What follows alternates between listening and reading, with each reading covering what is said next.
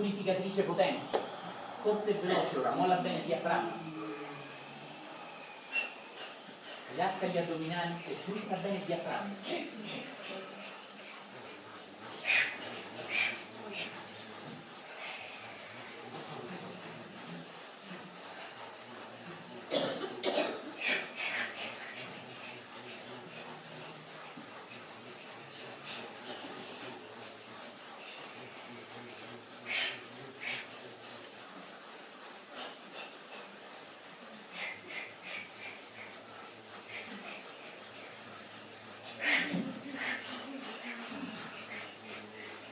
ampia e lenta. Ancora pochi minuti.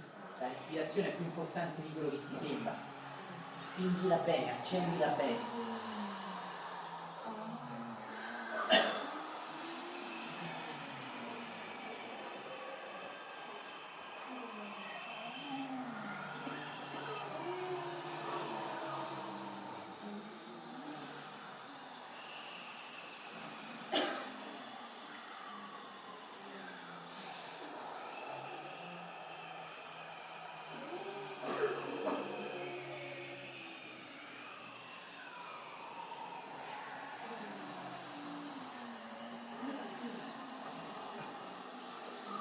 Pochi cicli potenti, profondi.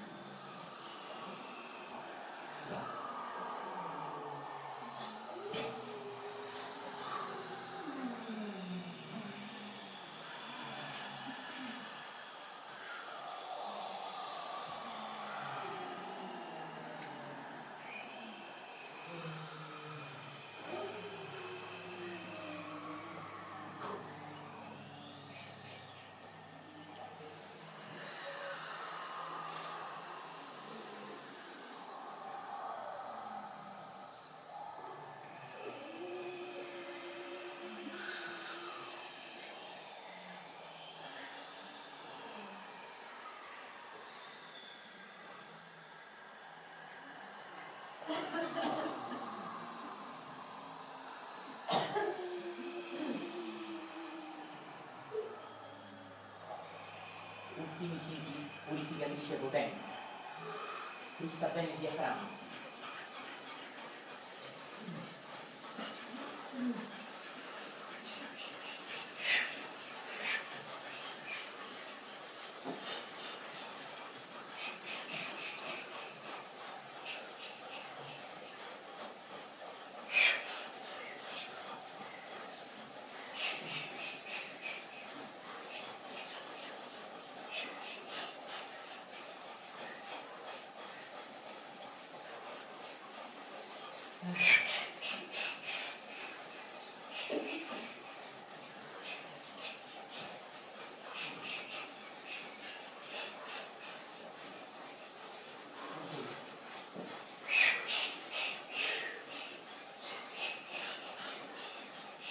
Pronta a prendere aria e a sospendere il respiro. Via, riempio al massimo e trattengo.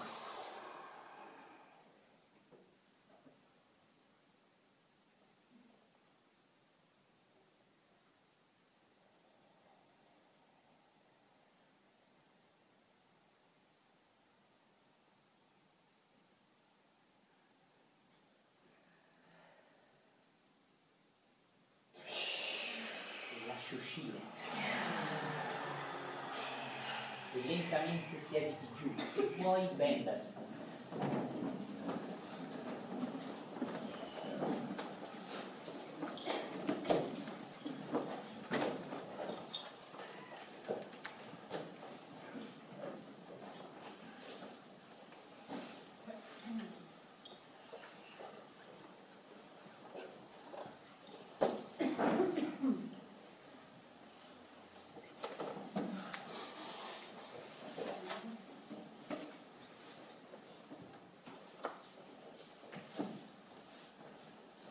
metti la schiena bene dritta.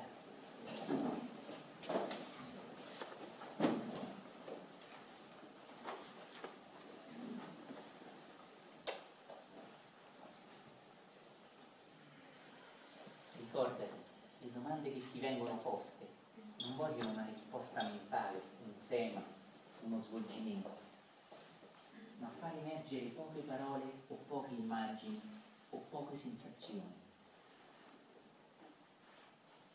L'arte della meditazione è l'arte dell'abbandonare il controllo. Lascia la logica, la coerenza, la grammatica in superficie immergi nel profondo.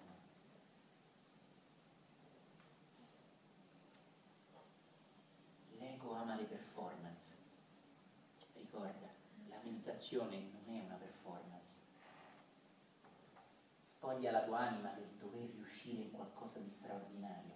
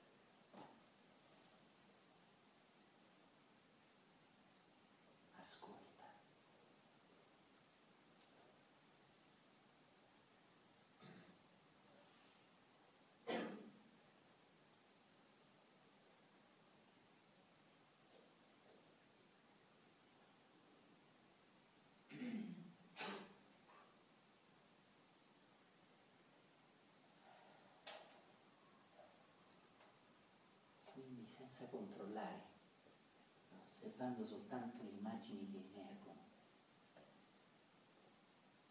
Osserva una foresta profonda, osserva nel verde e ascolta nel canto degli animali.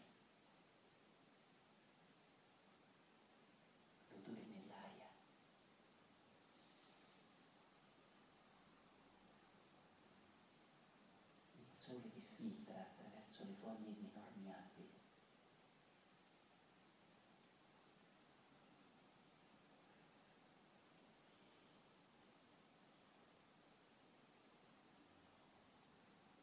E cogli la pace nella quale la foresta è immersa, nella quale cresce gli alberi, i frutti, i fiori, volano gli uccelli e vivono gli animali.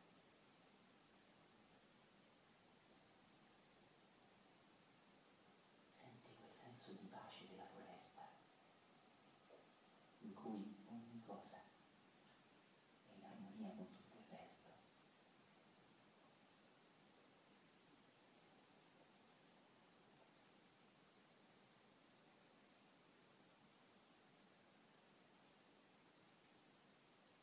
Ora osserva in lontananza un monaco camminare in questa foresta, passare lontano.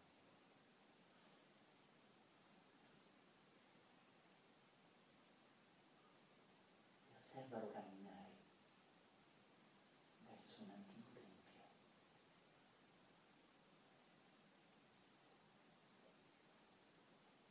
Osserva quel luogo, emana pace, sacralità.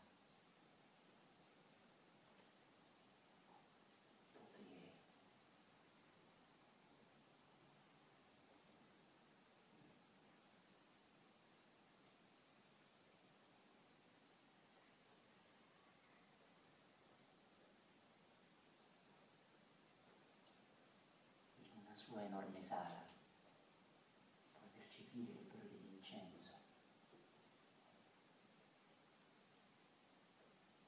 E le pareti pregne di spiritualità, di vibrazioni potenti. C'è qualcosa nell'aria.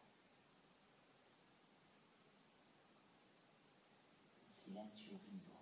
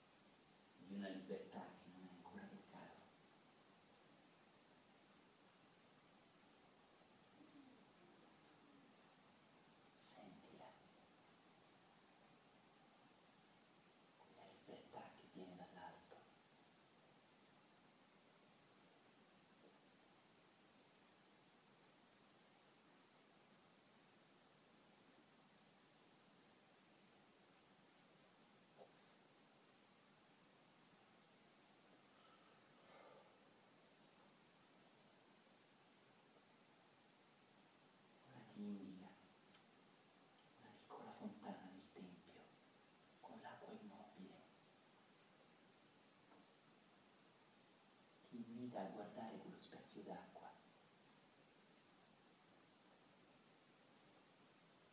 Il quale vedi delle immagini della tua vita. È in silenzio.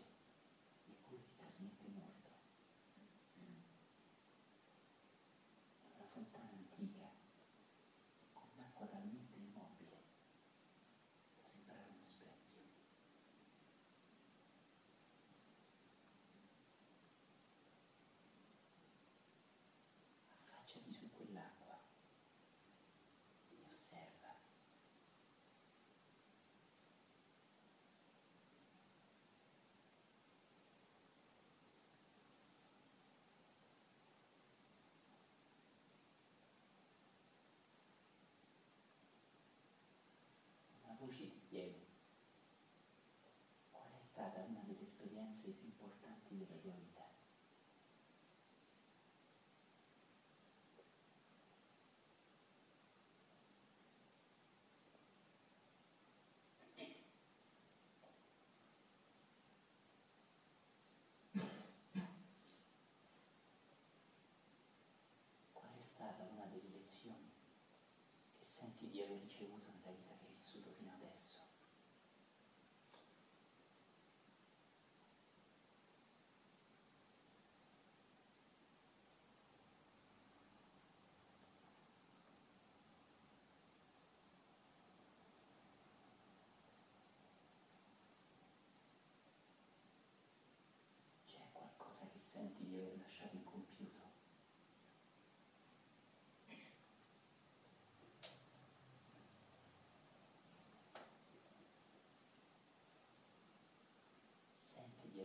бути в аеропорту.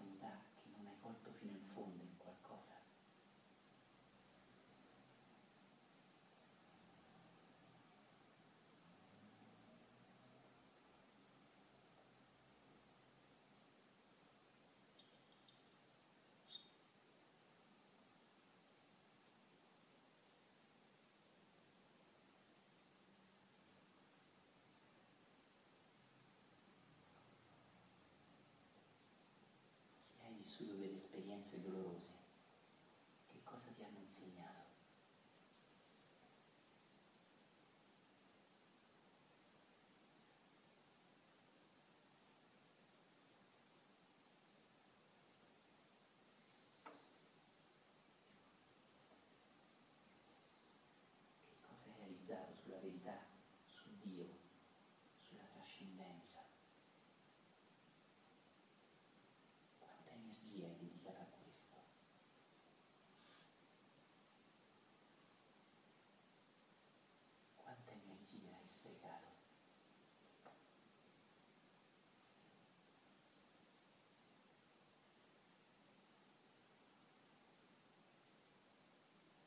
della tua vita è stato veramente vissuto bene, serenamente.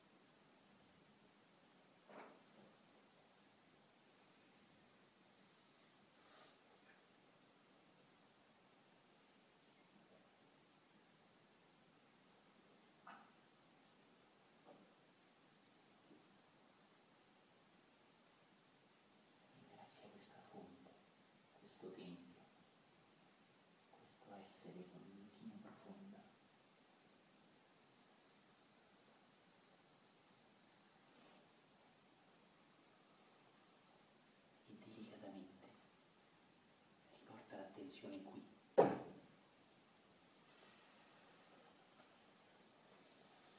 Senti il corpo, le braccia.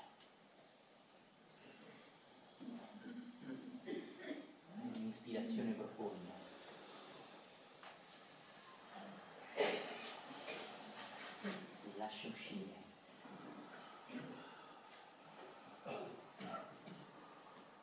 Muovi le dita dei piedi, delle mani, stiracchiati, se vuoi alzati un attimo, passati le mani in viso.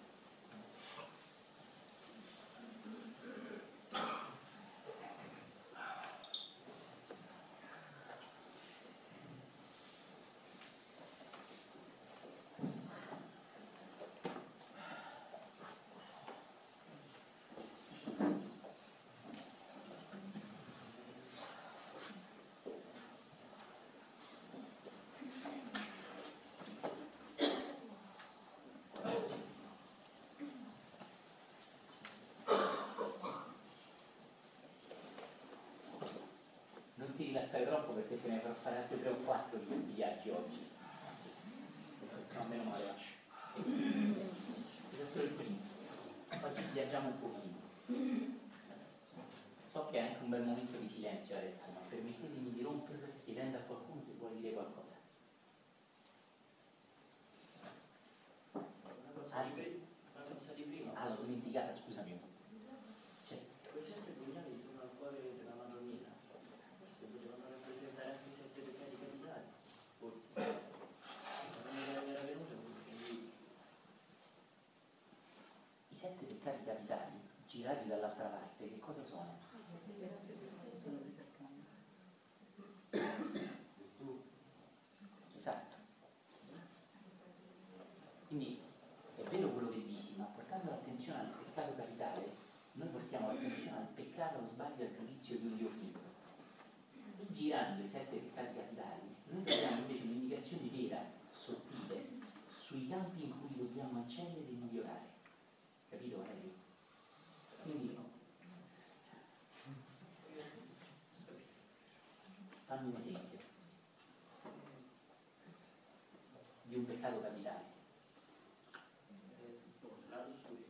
Bene. Una persona che non pecca di lussuria è quasi sempre un tiridone che non c'ha le palle. Nel senso, sono talmente represso che non pecco di lussuria. Mi segui? Mi dico il culo non guardo perché non so un Io scherzo ma cerco di farti capire. Mazza che bel costumino in spiaggia, ma io guardo il mare, il blu del mare. Questa persona non è una persona che ha superato il peccato della lussuria, è una persona che ha represso la propria sessualità. Cosa che quasi tutte le persone religiose, fa- religiose fanno, pensando che questo sia quello che Dio vuole. In questo senso è energia bloccata che non scorre in noi. E quando io reprimo un lato di me, reprimo anche tutto il resto. Se una moneta è mezza falsa e mezza vera, è tutta falsa. Quindi se io ho un lato di me represso, gli altri non saranno brillanti e gioiosi, perché noi siamo tutt'uno, sette mura di un solo castello. Mi segui? Però se io vedo il contrario della lussuria, potrebbe essere la capacità di liberarmi dal bisogno compulsivo di stare con una donna perché c'è trombo. Mi segui? Mi stai fatto una faccia? Ma stare con una donna perché veramente l'amo. Questa cosa che è banale non lo è profondamente, perché noi uomini, anche le donne, ma forse più noi maschietti, abbiamo una forte attrattiva per la scopatella. E in questa scopatella tutto intorno ce la raccontiamo. Però mi vuole bene, però è una bella persona, ci sto bene insieme. In realtà tutte scuse per autogiustificarmi una rombata. Ci sono uscito una volta, due, la terza, la quarta ma la faccio. Sì. Superare invece la lussuria è qualcosa di completamente diverso e non so che cosa possa voler perché ognuno di noi è unico. Però sicuramente ha a che fare con l'innocenza, con la purezza, con la capacità di non reprimere la mia sessualità, ma anche, neanche di non diventarne schiavo. Mi segui? Quindi il coltello della lussuria è anche una freccia che dall'altra parte ti indica un senso in cui devi crescere, che magari tu non hai bisogno, perché questa repressione, questo forte blocco, magari tu non ce l'hai. E per te è una cosa semplicemente naturale e fluida. Non spendi gran parte delle energie dietro le pippe, dietro alle immagini porno su internet, che è una delle più grandi malattie diffuse, dietro alla masturbazione, dietro a un media anche se poi magari non fa niente di male, però tutte le energie, o gran parte delle energie, vanno sciupate in quello. Questo è tra virgolette un peccato, perché quell'energia potresti dedicarla a cose molto più alte, la tua intuizione, la tua pace interiore, la tua armonia, il tuo coraggio, il tuo viverti intensamente una passione, che è una forma di sessualità. So se sapete adesso, che la, le persone sessualmente represse non sono neanche capaci di forti emozioni. E le persone più capaci di passionalità su una qualsiasi cosa amano della vita sono anche le più grandi persone capaci di sessualità. Voi potete avere un'enorme passione per la vita e vivere quella passione, essere pronti a viaggiare la notte per quella passione, essere pronti a dare tanta energia a quella passione. Quella è energia sessuale, nessuno ve l'ha detto, perché avete sempre pensato che a che fare con pisellino o pisellina, o i vari orifizi, eccetera. Ma in realtà nessuno viene indicato gli insegnamenti antichi veri del Tantra, che non è questa masco così, poi la metto pesata, poi la gustare, e poi la schiaccio perché io sono un maestro di Tantra, perché io queste cose le ho sentite, eh. Il maestro di Tantra conosce 21 posizioni e la tutte le notti con sta bonaccia. Fagli fare corsi di yoga la stretching fa così, però lui perché è maestro di tantra ti fa vedere che tromba meglio dell'ex che c'aveva prima. Terribile botta d'ego. Io conoscevo una persona che si professava insegnante di tantra e si vantava il fatto che lui trombava meglio dell'ex suo, quello che diceva ragazza. Bisogna vedere che diceva l'altro. E questa è una cosa molto importante. Ti stai dicendo a una donna, dice ti amo quanto non ho mai amato mai. Stai sicuro che se la lasci lo dirà qualcun altro.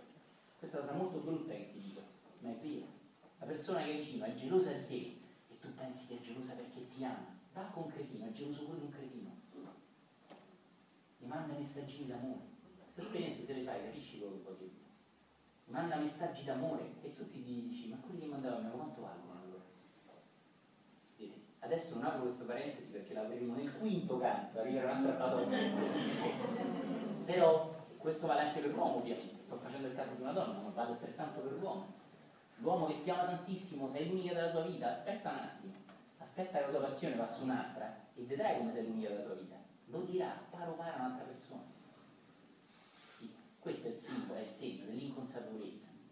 E questo non ha a che fare con l'amore. Dante lo dice chiaramente nel prossimo canto. L'amore non è il sentimento. L'amore non è tra una persona che ti fa sognare, con cui fai bene, con cui trombi bene e con cui magari vuoi mettere figli. L'amore non è questo. Questo è il tuo bisogno di stabilità, di realizzarti, di mettere radici. L'amore vero è tutta un'altra cosa. E non ha a che fare con la coppia, se non nella sua fase iniziale. La coppia è solo il seme, il frutto è l'amare tutto e tutti.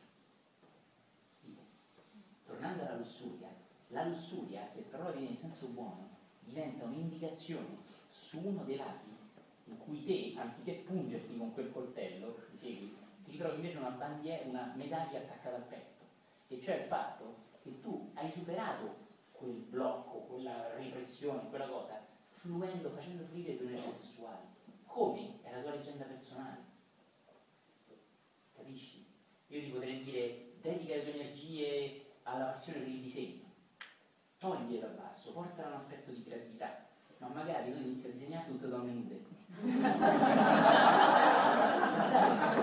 Io non sto scherzando, eh maestro mi ha dato questo consiglio, oggi disegnerò quella torre, dudette.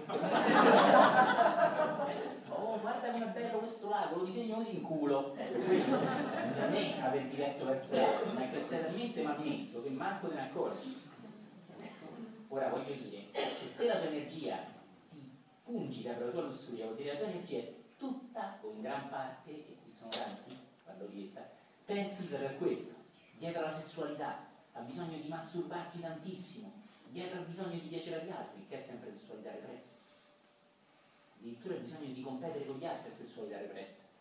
La persona più ha bisogno di competere con gli altri, più ha bisogno di far vedere che lui è più forte, è sempre un meccanismo sessuale, dove l'animale più forte si accoppia con la femmina del branco. Quindi tu puoi essere più forte, perché una parte di te si accoppiava con la gorilla che trombava solo con te perché tu eri il più forte gorillone come lo chiami tantra? No, mi spiace. Sta più per culo. Anche in tutte le posizioni del mondo, ti prendi per culo. Il tantra vero è la trascendenza. È una cosa che non c'entra niente con la posizione.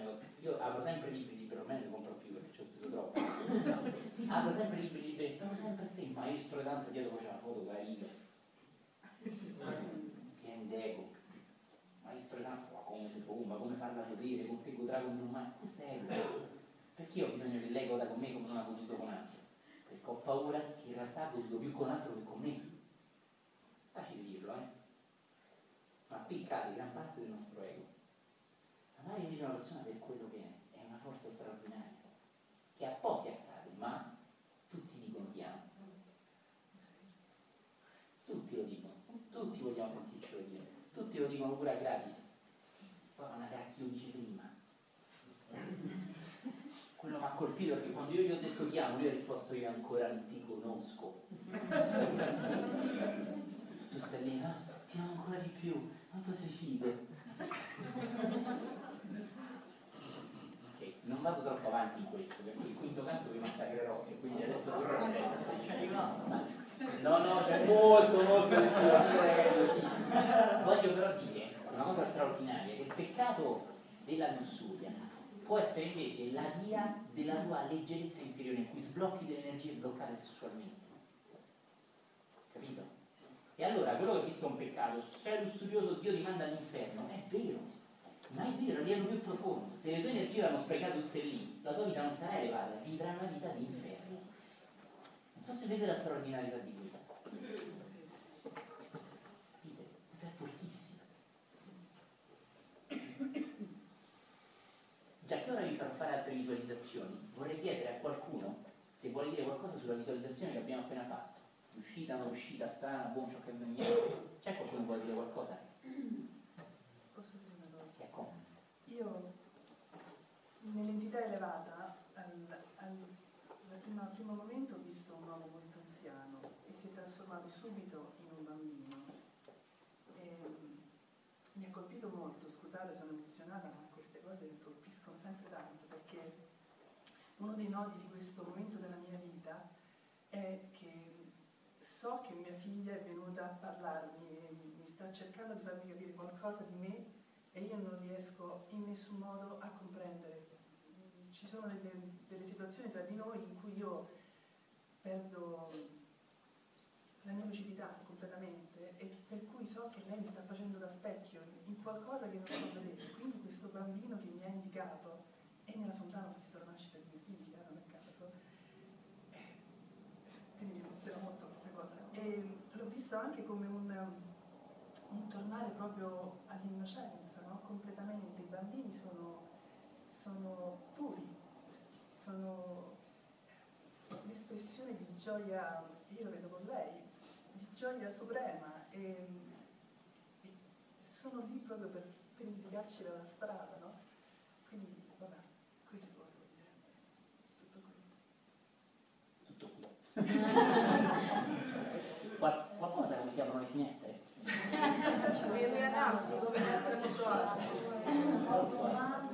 C'è qualcun altro che vuole dire qualcosa? Io per questo vuol dire una cosa. Ma, ma così questa cosa Beh, della moneta grazie. che dicevi che se era mezza falsa e mezza vera era tutta falsa, no? Allora ho pensato, adesso io prendo una moneta, una banconota così, dai un angolino, metto uno pinto, vale lo stesso come se fosse vera. Oh.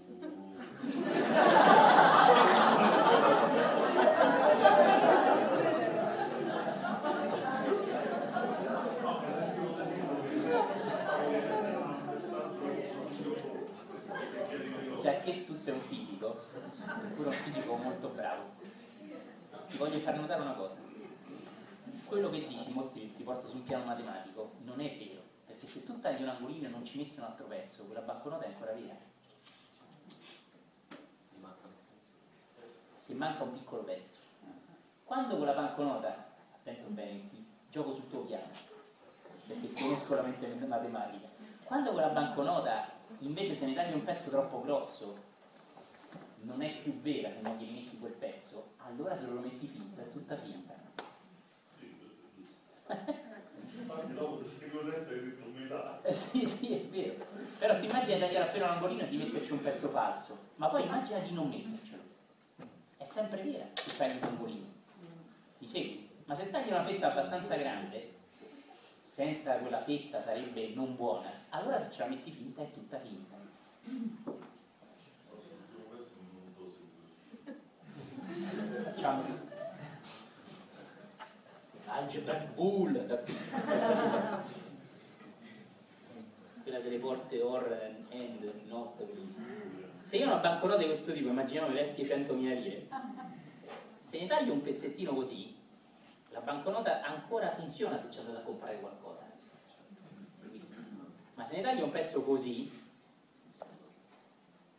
e ci andate a comprare qualcosa, la gente non l'accetterà. Allora voglio dire, se mi segui, che quando io ho questa banconota che non funziona più senza un pezzo, se ce lo metti un pezzo finto è tutta finta. Qui invece dove c'era questo pezzetto e ce lo metti un pezzo finto è ancora vera, ma lo sarebbe anche senza quella parte finta, quindi sarebbe comunque tutta vera. Mi segui? Avete capito quello che sto dicendo?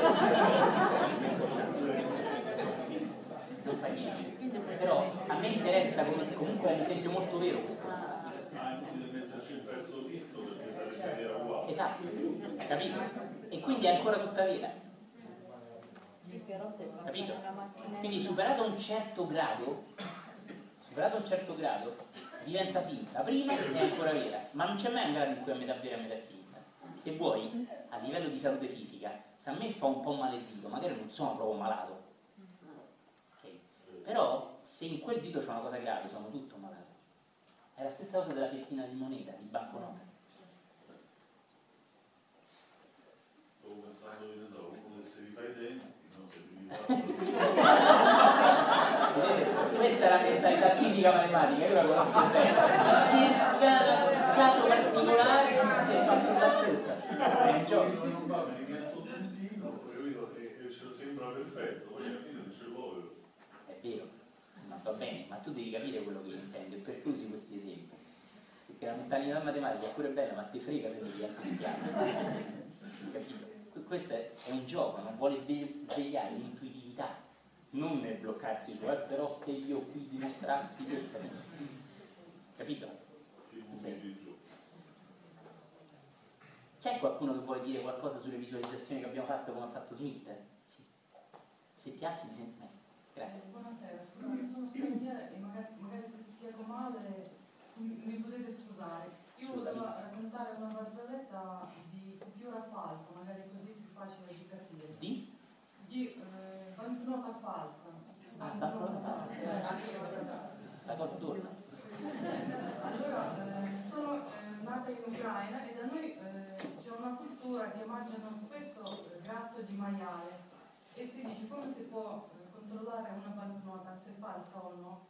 Dice, per- eh, perché da noi mettono, diciamo, sul banknote mettono no, di- mm, fo- eh, foto di quegli eroi nell'epoca, no?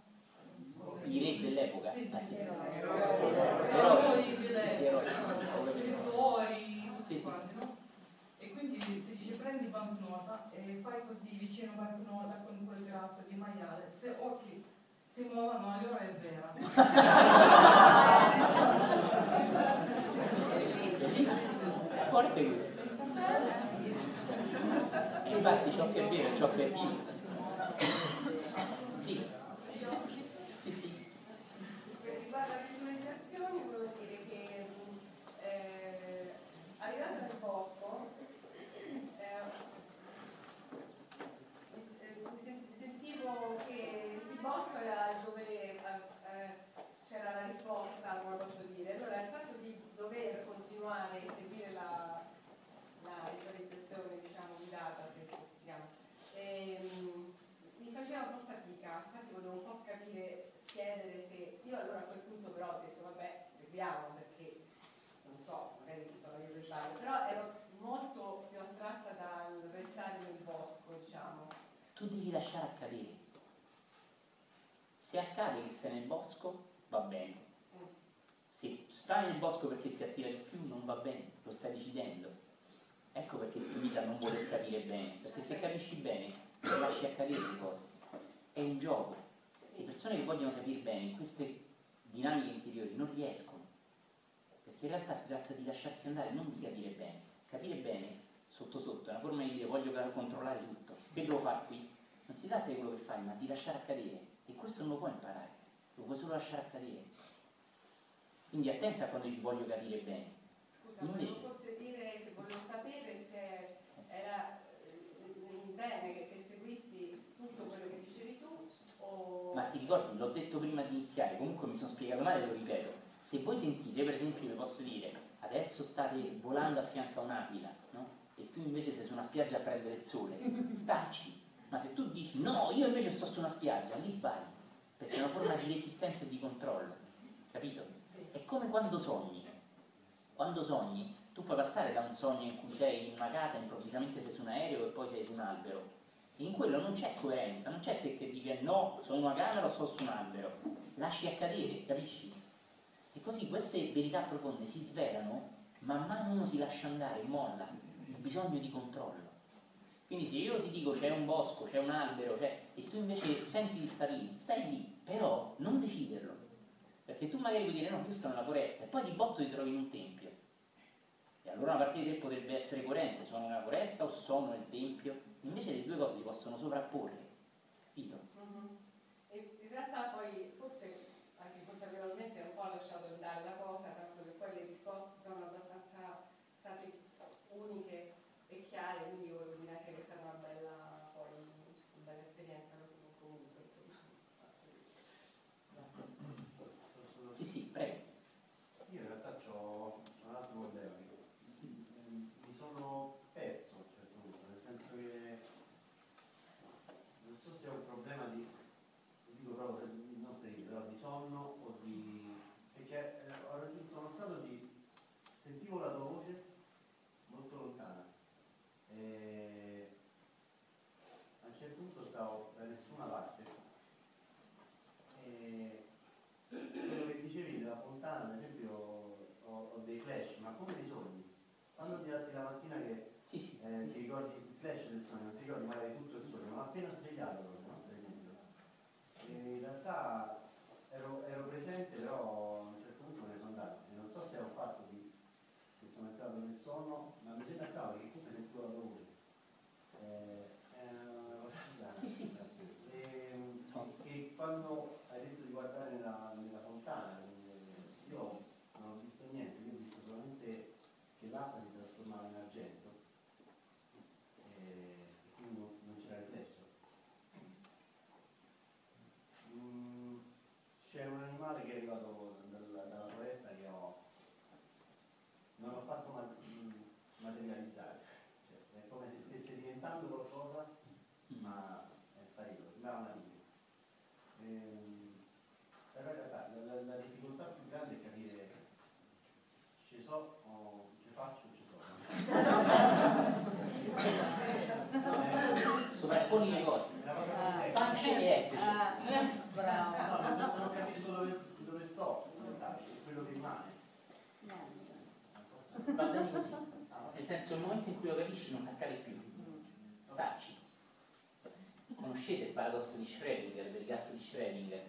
Schrödinger è uno dei grandi della meccanica quantistica dei primi del Novecento, no? E lui spiegava quello che in meccanica quantistica si chiama sovrapposizione degli effetti, che è una pazzia. La sovrapposizione degli effetti dice che un elettrone può essere un po' in una fenditura e un po' in un'altra, contemporaneamente, rimanendo tuttavia un solo elettrone. Nel momento in cui tu lo vedi, l'elettrone deve saltare in uno dei due stati. Sovrapposizione degli stati. Non può essere una delle due cose, ma è solo il momento in cui tu vai a vedere. E Schrödinger a lezione, faceva delle lezioni molto interessanti Schrödinger, a differenza di Bohr che invece volava tutti, che invece non spiegava, annoiava tutti. Schrödinger lo raccontò così ai suoi studenti. Il mio gatto a casa è un 70% vivo e 30% morto. Ma veramente lo è. Non è che forse è così o forse è così. Nel momento in cui io apro la porta di casa e vedo il mio gatto, lo costringo a saltare o nell'essere morto o nell'essere vivo. Questo è un paradosso perché finché la scamera di Schrödinger è chiusa, il gatto non è o vivo o morto, Questa è la pazzia della meccanica quantistica. Non è che è più probabile che sia vivo e meno probabile che sia morto, è una probabilità. No, no. Il gatto è il 70% dire vivo e al 30% morto, insieme. Questo è il paradosso di Schrödinger che rende la pazzia della meccanica quantistica. È una cosa molto molto profonda.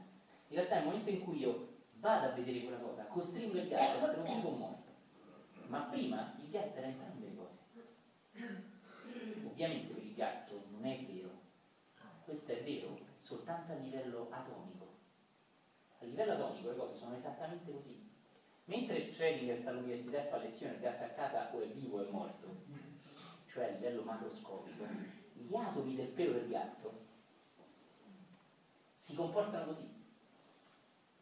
Gli elettroni, i quarki, i neutrini, dentro il pelo del gatto sono esattamente così matti. E fin quando non osserviamo, sono un po' da una parte e contemporaneamente un po' da un'altra. Quando li osservi, li costringi a decidersi, sto posto là, ma già che sto osservato devo essere uno. Se no mi sgamano. È come se la natura dice non può vedere queste pazzie, boom, prende una forma, sto qui. ma finché non vedi l'elettrone può essere metà di qua, metà di là, e balza stranamente da un livello energetico a un altro istantaneamente. Ci avete fatto una volta un esempio simile con Pauli? Sì, sì, sì, beh, sono tutti grandi della meccanica quantistica. Il Cosa- fatto che si accorsero che nel momento in cui guardavano vedevano una cosa diversa da quello che avevano guardato. Questa cosa molto interessante, vorrei far vedere anche un filmato, magari la prossima volta abbiamo i potenti mezzi della tecnica.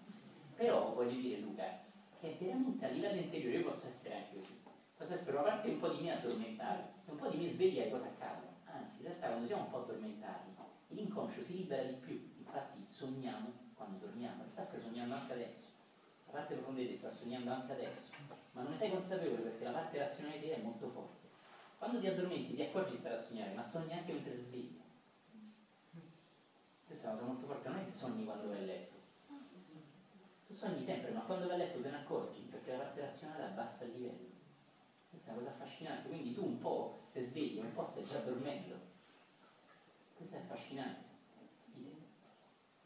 Torniamo a noi. Ora ti faccio, sì, aspetta un attimo. Ora ti faccio fare un altro esercizio, un altro gioco.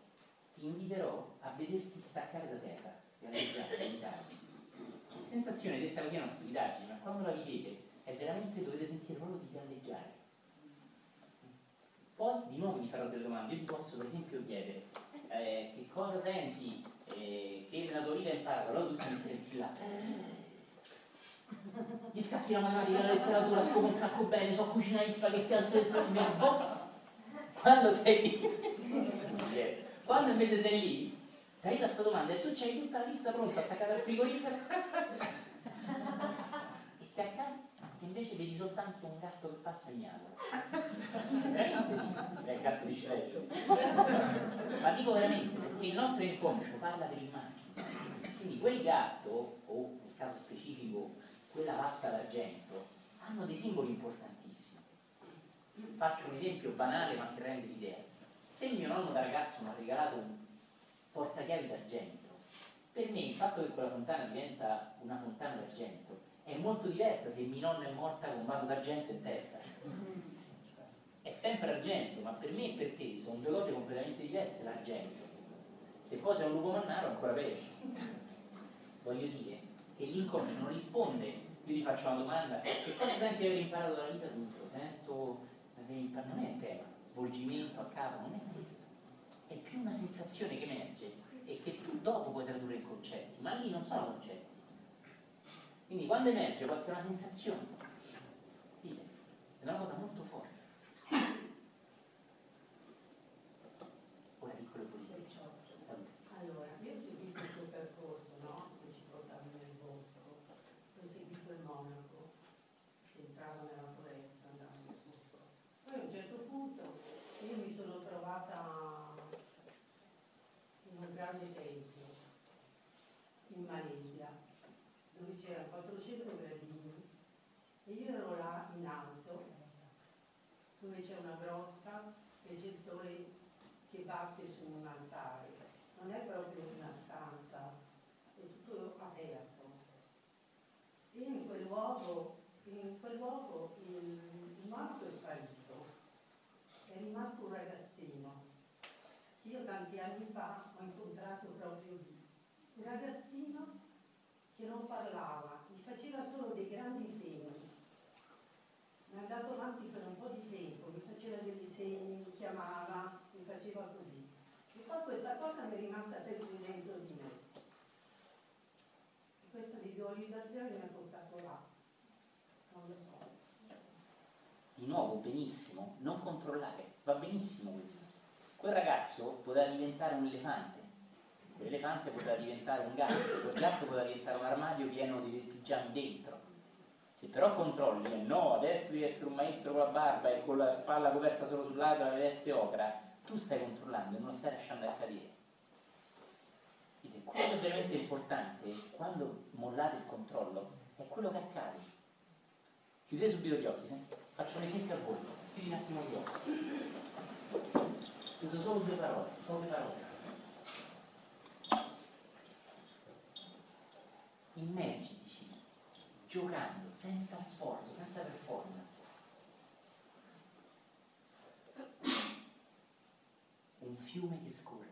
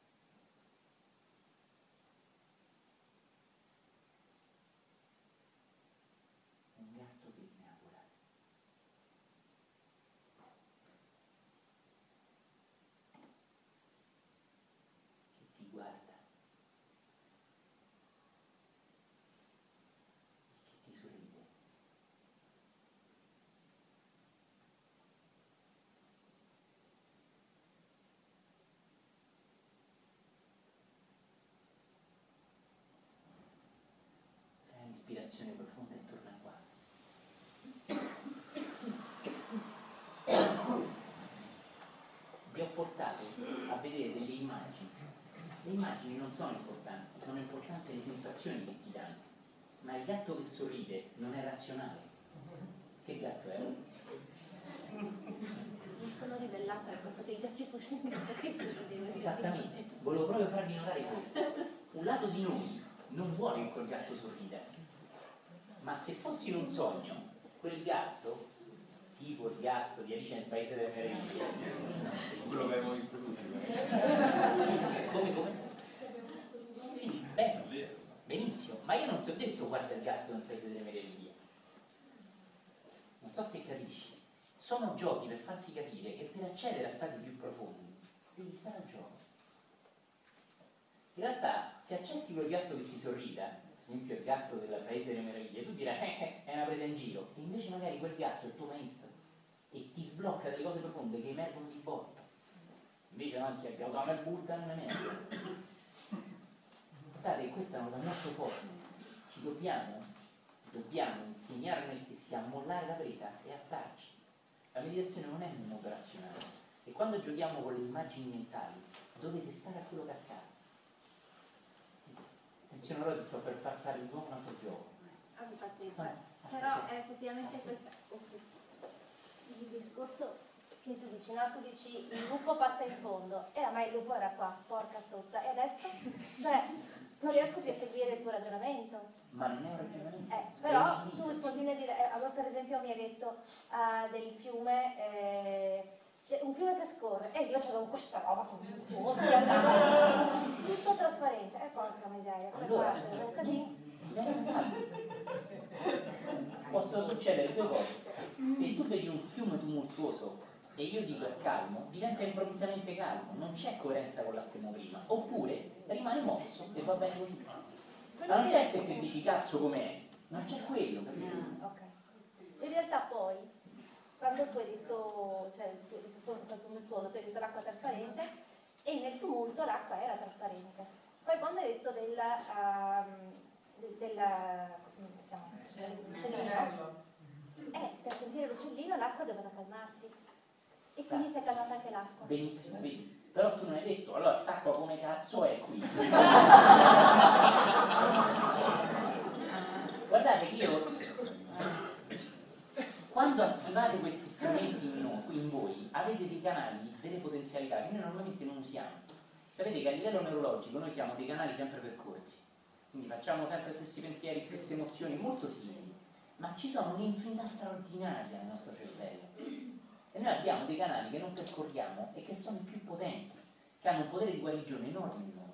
Ma dobbiamo attivarli, perché una persona a fianco a me che chiude gli occhi può arrivare a stati profondissimi. Io invece chiudo gli occhi, sto là, palle, ma sei cazzo, quando sarà Noi stiamo fianco a fianco nella stessa situazione, ma uno prende un'opportunità enorme e l'altro sta lì. Capite? Quello dipende dalla capacità che avete di mollare. Questa cosa si pensa spesso che è dovuta, anche in parte lo è, a chi vi guida, ma è soprattutto dovuta a voi, a ognuno di noi, a quanto stiamo a gioco. Se io facessi una meditazione shock, probabilmente voi lascereste più andare, ma sarebbe anche una forzatura che non rispetterebbe il vostro libero arbitrio.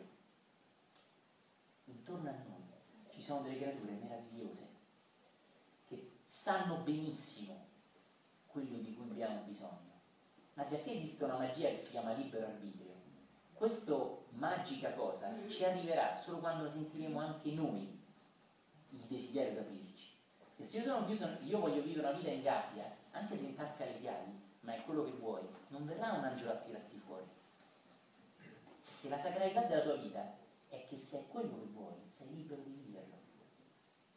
Ora il problema è che qui è chiaro che chiavi in tasca facile, esco, ma non ci sembra così nei nostri problemi. Ma nei nostri problemi è la stessa cosa. Questo è quello che ci dicono gli iniziati. E cioè che noi i nostri problemi ce li autoteniamo. Eh, sono i tipi che entrano in barca con carotte di corsa. Possono essere anche un modo di vedere, bellissimo. depressione. Voleva dire anche qualcosa? Sì, sì, sì, Ehm, sì può sempre essere riguardo bellissimo. a, Eh, bello, bravo. a quest'ultimo, quest'ultima diciamo, sensazione, io a parte che ho visto il triplo, il quadruplo delle cose che tu dicevi, Fantastico. ho visto un botto.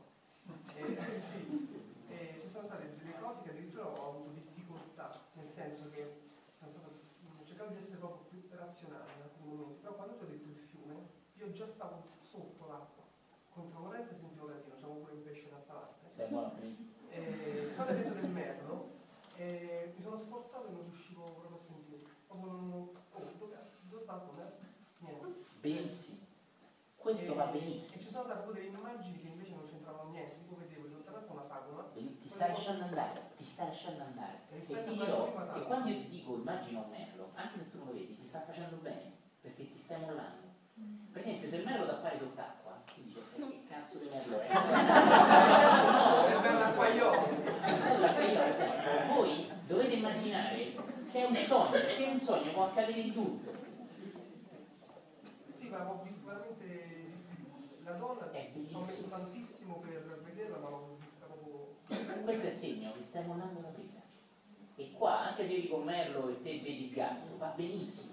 Se invece dico merlo uno vede esattamente il merlo ma non si lascia andare, è molto peggio di invece quello che ti accade a te. Sì. Guardate che il potere di queste cose è straordinario, ma è straordinaria la resistenza che noi vi opponiamo. Noi, esattamente, proprio sulla onestà l'ego. Noi abbiamo un'enorme paura di perdere il controllo ed è l'ego che vuole controllare tutto, esattamente come vuole controllare anche chi c'è intorno, il che porta a distruggere le relazioni e a renderle piatte e stupide. Ma è sempre l'ego che non vuole controllare la presa. La meditazione accade al di là dell'ego, ma quando andate al di là dell'ego siete giocosi come bambini, non siete seri.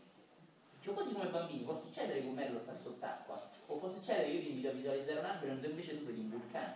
Ma il fatto che io ti dica di visualizzare un albero, anche se tu vedi, ti sta dando qualcosa. E quello che è, sai solo tu. Magari da bambino salendo sull'Etna hai dato un calcio a uno degli ultimi alberi camminando. Faccio un esempio assurdo, ma è talmente complicata a livello inconscio la nostra mente che non dobbiamo la controllare in questo senso. Dobbiamo arrenderci, arrenderci. Arrenderci fa paura all'ego, ma è la chiave per la pace profonda. Questo è tremendo, ma è potentissimo ed è semplice e ci rende bambini, gli stessi bambini di cui Gesù dice se non sarete come bambini non vedete il regno dei cieli. Potentissimo questo. Pronti a un altro esercizio? E alzatevi in piedi stavolta.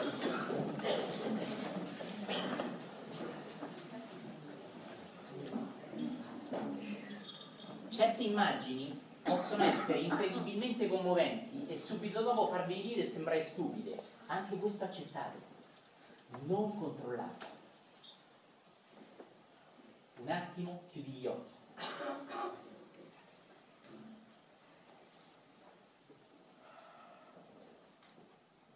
Sentiti in piedi su un burrone altissimo, a strapiombo nel vuoto.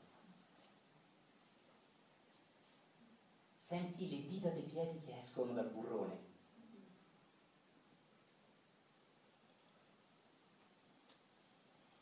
Osserva sotto te centinaia di metri a strapiombo, dritto per dritto.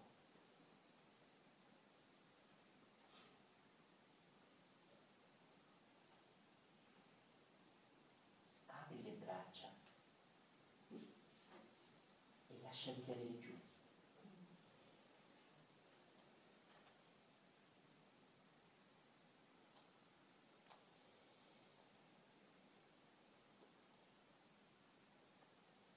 Torno. Chi vuole dire qualcosa? Sedetevi un attimo.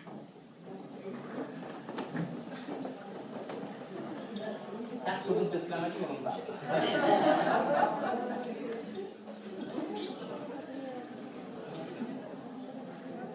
Allora, io ho visto questo burrone che, cioè, il, diciamo, il pendio era parecchio ripido, però il fondo sem- cioè, era come se fosse al contrario, si vedeva il cielo. Cioè, una- cioè, sembra, sembrava, mi ricorda il- uno dei soffitti delle chiese che stanno in centro, dove in alto si, vede, si vedono le... Era forte perché insomma mi aspettavo di vedere il nero, invece mi si proprio il cielo, come se stessi in realtà, faccia su guardassi in alto. Al tempo stesso quando sono caduto, in realtà era come se stessi salendo. Beh, Paolo. Io, io ho visto come un, un abisso, un buio nero, e vabbè, niente, io giro quando Piggi ha detto lasciatevi cadere, proprio la mia mente ha fatto le teste, ha detto ma che sei e ne so, no? Però cioè, mi sento, te lo posso dire perché Sì, sì, sì, è sì. proprio, lo riconosco, ah ma cioè era talmente, no, perché è, è proprio palese, si è palesata la mente, l'ego che dice no, no, Esatto, devi- esatto. Vedete, se voi saltaste giù senza nessun problema, non sareste in profondità in questa cosa. Il fatto che avete una forma di resistenza è perché un po' siete veramente lì. Quindi in realtà vi voglio portare attenzione perché ci sono resistenze sane che indicano il fatto che ci siete dentro. Se invece siamo, ma certo, e vai, vieni pure tu, porti giù. Invece in realtà è perché sei molto in superficie nella cosa. Quindi c'è un senso di resistenza sano che un bravo meditatore usa, non ne è schiacciato. Quel senso di resistenza sano è la tua energia. Guardate che scherzando e ridendo nel gruppo si creano energie tali che ti permettono di lasciarti andare a livello molto più alto rispetto a che se fai questi esercizi da solo o da sola. Quindi giocando sfruttate queste opportunità. Qualcuno ha alzato la mazzetta? Io invece nel ci sono caduta una ventina di volte. Ogni volta finivo giù. Benissimo. Cioè risalivo e finivo giù, risalivo e finivo giù. Cioè, Giorgio, invece Io te lo devo dire, te lo Come? devo dire, è la prima volta in assoluto che vengo qui. Mi Però, dispiace per te. no, mi piace molto, sono Hai beccato lo scano? parecchio. proprio di Firenze. per- Niente, è problematico se io ho mandato Billy il coyote sul...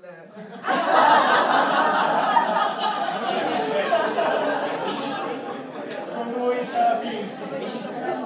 Ma io non c'ero io, eh, c'era lui. Perché un mio cartone preferito. Eh, No, è una- sono appassionata di lui, cioè proprio lo adoro. Esattamente, tuo nome. Stefania. Stefania, me immaginavo, infatti il collettivo lo chiede. Vedete, Ah. se io, se io ti dico, ti- salta giù e tu visualizzi Winnie the Pooh che salta, e a te di Winnie the Pooh non te ne frega niente, è una cosa estremamente superficiale. Ma se tu invece hai un lato di te che è un po' Willy il coyote, magari un lato giocoso, un lato leggero, un lato che vorrebbe o che se riesce a viversi la vita in maniera comica, quello è un lato profondo di te, è una parte profonda della tua natura, che una parte di te visualizza come Willy il coyote, ma che in realtà è proprio un lato di te. Quindi è come se tu in quel salto avessi messo un lato profondo di te, non una stupidaggine. Al contrario, io posso vedere la stessa cosa, ma farla con estrema stupidità. Ma che c'è esatto? Ci mando qui del coyote. Capito come? Ed è comp- non so se capite. E nel mio caso, nel suo caso, sempre lui il coyote salta, ma nel suo caso è una cosa profonda. Nel mio è una stupidaggine. Tutto questo linguaggio tutti noi lo conosciamo. Negli spazi che intercorrono, prima di nascere, diciamo così, noi galleggiamo in spazi profondissimi di pace pura, in cui riceviamo un amore gratuito, incondizionato, e che ci avvolge completamente. Noi conosciamo stati di coscienza profondissimi prima di nascere, o anche quando siamo già nella pancia della mamma. Quindi in realtà, come ci insegnano gli iniziali, di toccare gli stati di coscienza di profonda, coscienza profonda, anche se non l'avete mai fatto in questa vita, in realtà lo conoscete già, già ce l'avete. In realtà siamo nati e morti tante volte. Quindi questo già lo conosciamo, perché negli spazi che intercorrono tra un'incarnazione e l'altra abbiamo uno stato di pace che quasi mai, purtroppo, l'uomo incarnato tocca, ma che tutti ne portano il seme dentro, perché da lì veniamo e lì torniamo. Questo è quello che diceva lo straordinario, magnifico Gautama il Buddha, cioè in questi stati di coscienza profondi noi già li abbiamo dentro, non dobbiamo prendere qualcosa che non so fare. Non so suonare il pianoforte, devo imparare da capo, din din din dan dan dan. Capite? Ma questo in realtà nessuno di noi lo deve imparare da capo. Si tratta però di persone che resistono di più e persone che resistono di meno. E quindi la meditazione diventa l'arte di nuovo di arrendersi, non di imparare qualcosa, ma di arrendersi affinché ciò che già vi è in me emerga, potente e straripante, ma anche dolce e umile, inviante. Quindi in realtà una persona che vi vuole invitare a lasciarvi andare non vi sta insegnando a lasciarvi andare, vi sta piuttosto giocando, sta piuttosto giocando con voi, sta cercando dei trucchetti per farvi vivere qualcosa che già avete dentro. E ogni notte noi tocchiamo inconsapevolmente il samadhi, gli stati di coscienza profondi, nei periodi di sonno in cui non sogniamo. Noi tocchiamo degli stati di coscienza profondissimi che quasi mai tocchiamo mentre meditiamo, anche se meditiamo da anni e anni e anni. E tutte le notti, pluff, svaniamo la non mente. E tutte le mattine, immenso. Gli stati più superficiali del sonno sono quando sogniamo. Gli stati più profondi del sonno è il sonno senza sonno, in cui tu non hai un nome, non hai un lavoro, non c'hai un corpo, non c'hai delle emozioni, non hai niente quello che caratterizza la tua vita, eppure ci sei. Ne parla uno dei più grandi maestri che amo, che è Ramana Maharshi. No? Fortissimo, questo grandissimo mistico no, dell'India, questo vero santo, come dice Padre Balestri. Una cosa bellissima, che proprio parla proprio del fatto che tutte le notti tocchiamo quelle, che quindi non è così lontano da noi. Se noi facessimo soltanto il sogno superficiale, quello con i sogni, quello con cui vediamo delle cose, siamo delle cose, anche se sono un coyote o un albero, comunque sono sempre nel fare, anche se solo mentale o emotivo. Invece lo straordinario senso di ricarica viene proprio dal sonno senza sogni, la parte più profonda della notte, ed è meditazione inconsapevole. Toccare quello stato consapevolmente, dice Patanjali, Napolini dello yoga, è il samadhi. Ed è qualcosa di semplicissimo che tutti conosciamo, ma è qualcosa di raro e miracoloso nella vita quotidiana, perché pochissimi arrivano a rendersi, non a impararlo, a rendersi. Scusate se ho interrotto una persona che stava parlando di... Sì. Stavo dicendo, prima sensazione mia, quando tu hai detto il burrone, mi si sono alliciate le dita di piedi, mi sono come aggrappata. Poi una spesa da moglie a livello sessuale che io ce l'ho quando ho le parole. E che c'era la proprio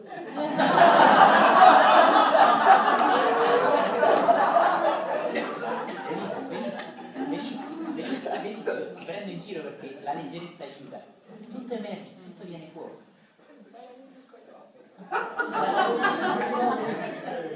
No, dico, quando ho detto di visualizzare il burrone mi sono cagato subito sotto perché era, era profondissimo, infatti ho fatto tipo uno zoom per terra, cioè dove dovevo accelerato perché mi immaginavo di cadere di sotto. Però quando avevo detto di, bu- di buttarsi, era come se facevo, eh, cioè che cadevo, ritornavo su come se... mm, Una cosa fisicamente impossibile. Sì, come se, cioè, c'hai tipo le capocciate più che altro al vuoto. Cioè tutto ho fatto come butto le faccio sul pavimento, voglio vedere se vado giù per eh, orizzontale. Dopo un po' ho fatto proprio così perché non cadevo. Poi invece quando sono caduto finalmente avevo 10.000 volte che ci provavo, non c'ho avuto quella sensazione. È quasi se il burrone l'ho visualizzato e ho avuto la sensazione di stare su un burrone. Nel momento in cui mi dovevo buttare che ho capito che invece in realtà lo stavo solo pensando, diciamo. Non c'ho avuto quella sensazione come quando stai a dormire, sembra che cadi, fai così, sembra che magari stai seduto sul letto e non stai manco cadendo. Poi ti svegli così, no? E non avuto, non c'ho avuto questa sensazione. Quando quando dormo mi capita spesso anche di cadere dalle scale, insomma di cascare dentro, di cascare dentro a me stesso, allora faccio, cioè stavolta non ce l'ho avuto, tant'è che mi volevo veramente buttare in faccia perché non, non riuscivo a cadere, facevo, scendevo e risalivo, come se potessi fare Michael Jackson, che vai avanti e risali. Così facevo, però non cadevo nel burrone. Quando mi sono caduto mi sono reso conto che non era vero come quando avevo il burrone e stavo in piedi. Io nel burrone ho visualizzato Calcata, così mi è arrivato, ed ero lì un paese qua nel che appunto la pasta piombo, poi è bellissimo comunque, no? E mi è venuta una paura, ero terrorizzata. Quando hai detto lasciati cadere, è stato liberatorio, mi sono buttata, mi è venuto da ridere, è stato bellissimo e io ho incominciato a volare, è stato meraviglioso. La paura era solo prima, ero lì che mi si arricciavano i piedi perché erano lì, no? Dovevo, dovevo stare attaccata alla terra. Come ho aperto le braccia non c'è stato niente, proprio è stato automatico volare, bellissimo. Mi veniva da ridere proprio perché è talmente bello che ho detto cavolo, no? Potevo farlo prima. Pensate, quando toccate questi stati, è un attimo liberarsi di paure che ci possiamo mettere in vita a liberarci. Capite la potenza di questi stati? Io posso vivere un'intera vita tipo una così, con una paura qui, con ansia, con un senso di bloccatissimo, ma a livello d'anima, sono handicappato dentro. E io posso andare in psicanalisi per anni, anni, anni, e nessuno mi tira fuori da questo casino. Ma se riesco a toccare uno stato di non mente, è come se pum, ci può essere un'accelerazione, è come se Dio ti tocca. Come se tu senti veramente il tocco divino e ti liberi straordinariamente. E anziché vivere 50 anni così, si senti subito dritto, felice, libero, più libero, magari poi avrai altre tappe, sette mura, sette porte. Ok? Non è che. Ma tu puoi essere già pronta a lasciare andare i fardelli, tuttavia non ti viene mai offerta l'opportunità di lasciare andare quelli che tu sei abbastanza maturo da mollare. Capite la, la straordinaria potenza della vera meditazione in cui ci, ci lasciamo andare? In cui nel silenzio accade tutto, non faccio niente, ma le cose vengono. Però se non mollo il controllo, io non faccio semplicemente, sto solo lì a fare e non fare, non è un accadere. Quindi una delle cose più difficili è l'arte di insegnare o di a intuire da soli il mollare la presa, il dono. In amore se c'è controllo non c'è vero amore ovviamente, c'è solo interesse. Io controllo quello che ti do, quello che ti dico, quello che ti offro per ricevere qualcos'altro. A volte eh, ti do una casa, dei figli perché però voglio ricevere stabilità, sicurezza, una donna che non mi tradisca, qualcuno a casa ad accogliermi e che mi fa trovare una cena pronta. Sembra banale, ma è quasi per tutti così. È sempre uno scambio su un piano molto basso, molto interessato. Anche se poi ti amo, ti mando lettere d'amore, ti scrivo le poesie, sotto sotto lo faccio perché mi serve che stai lì, perché da solo se no mi sento un cretino, ho paura, ho strizza, non valgo niente, oddio, mi serve una mamma, eccetera, eccetera. E questi drammi delle relazioni accadono perché non tocchiamo stati profondi in noi, liberatori, esplosivi. Capite? Man mano non si può dire che cos'è l'amore vero, ma man mano l'uomo si eleva, man mano l'amore vero inizia a balenare dentro di lui, dentro di lei. Ed è qualcosa a che fare con tutto, con tutti, anche quello delle paure, anche delle piccolezze. Come diceva oggi padre Mariano Badester, in cui sono stato stamattina, diceva il mondo prima delle Torri Gemelle era magnifico, perfetto. Il mondo dopo il dramma delle Torri Gemelle è magnifico, è perfetto. Gesù di Nazareth è un disegno divino meraviglioso. Gautama e Buddha è un disegno divino meraviglioso. Bin Laden è un disegno divino meraviglioso. È tutto perfetto. Questo una parte di noi dice, oh, ma che stai qui? Quello è bene, quest'altro è male. E questa pazzia mistica è folle, ma conduce al vero amore che sa accettare le cose come sono. Non voglio parlare troppo. Sei pronto? Sei pronto davvero? Sì. Quanto sonno avete? Ti posso tenere ancora 3-4 notti? Mi sfrutto un po', vi uso un po'. La purificatrice è molto importante perché vi sblocca a livello emotivo muovendo il diaframma. Sentite pure i piccoli, ma intraci. Ora ti inviterò semplicemente, ti farò delle domande. Attenta alle risposte che emergono. Possono essere sensazioni, visioni, niente, possono essere qualcosa di tutti i tipi, ma in qualche modo sii vigile e pronto, perché ti ho offerto un'opportunità. Su in piedi, occhi chiusi se puoi bene.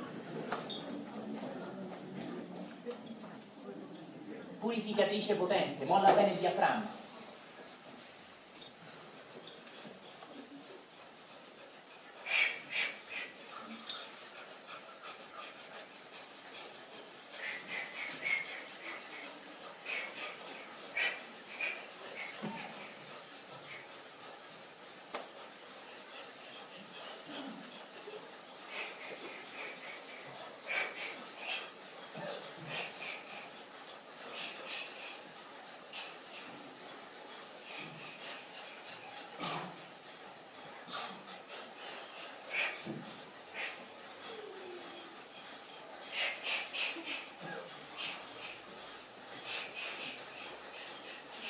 Prendo aria e trattengo il respiro.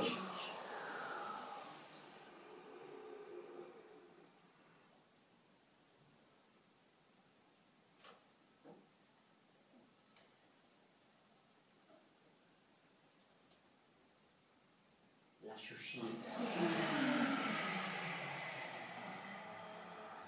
Lentamente si eviti, ostendi.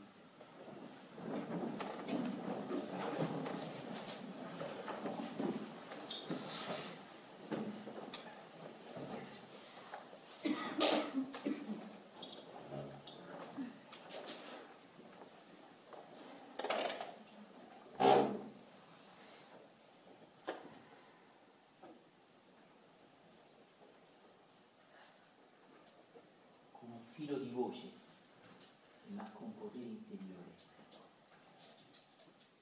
Pronuncia le parole di potere. Maestri, invoco la vostra presenza.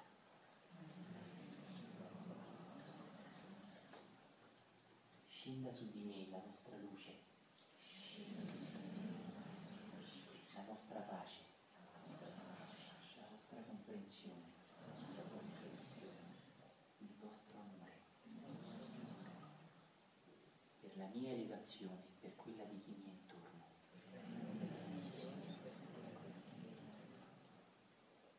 Amen.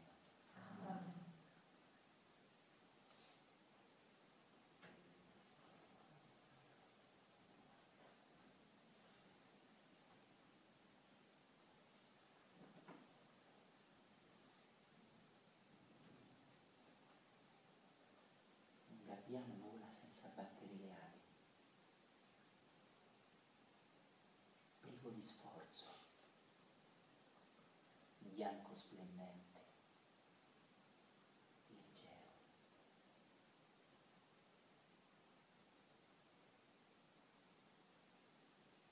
Senti la pace, l'abbandono,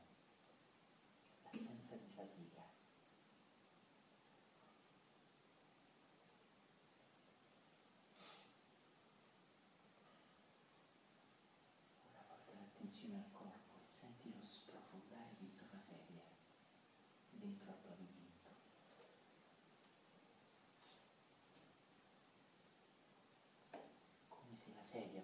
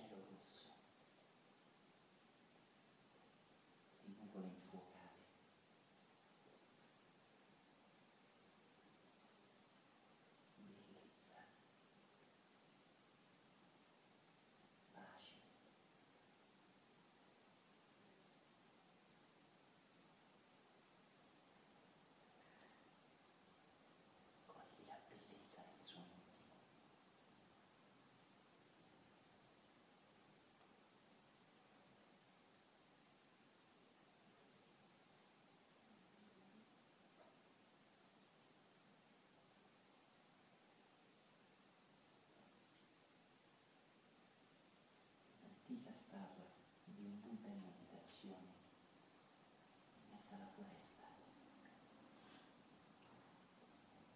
in mezzo agli alberi, alle foglie, quasi nascosta dalle fronde.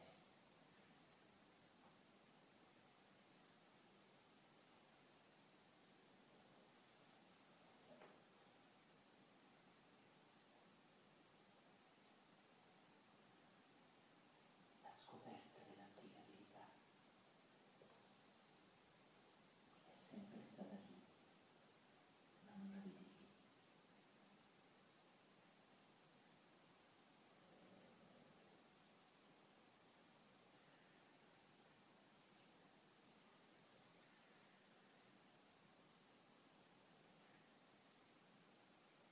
un leopardo che dorme su un ramo, le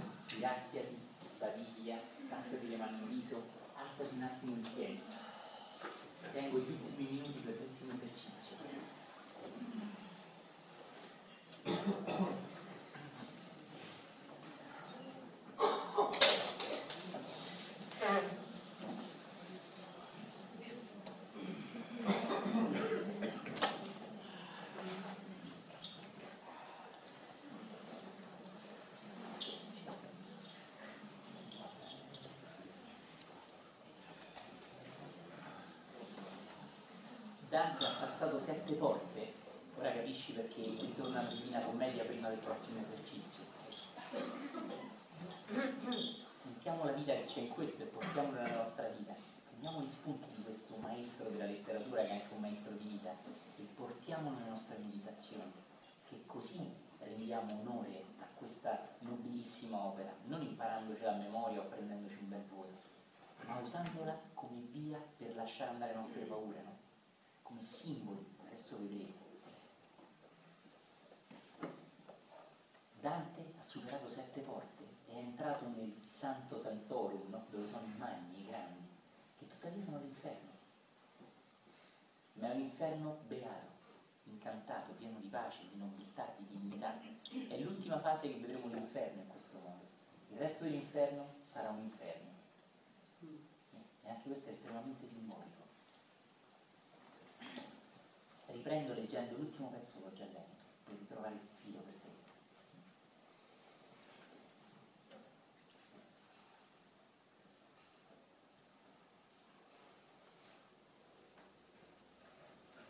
Venimmo al piede d'un nobile castello, sette volte cerchiato da altre mura, difeso intorno d'un bel fiumicello. Questo passammo come terra dura. Sette porte entrai con questi sali, giugnemmo in prato di fresca verdura. Genti erano con occhi tardi e gravi, di grande autorità nei loro sembianti. Parlava a rado, con voci soavi. Traemmoci così dall'unde canti, in loco aperto, luminoso e alto, sì che vedersi potenti tutti quanti. Colà diritto, sopra il verde smalto, mi fuor mostrati gli spiriti magni, che del vedere in me stesso ne salto.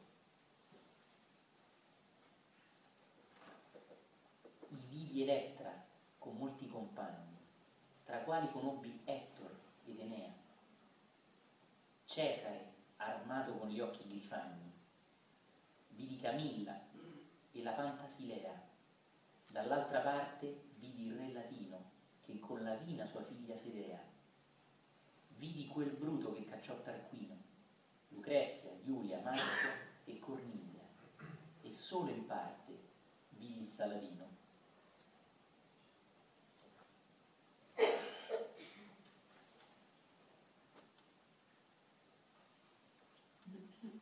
I vidi Elettra con molti compagni, tra quali conobbi Ettore ed Enea.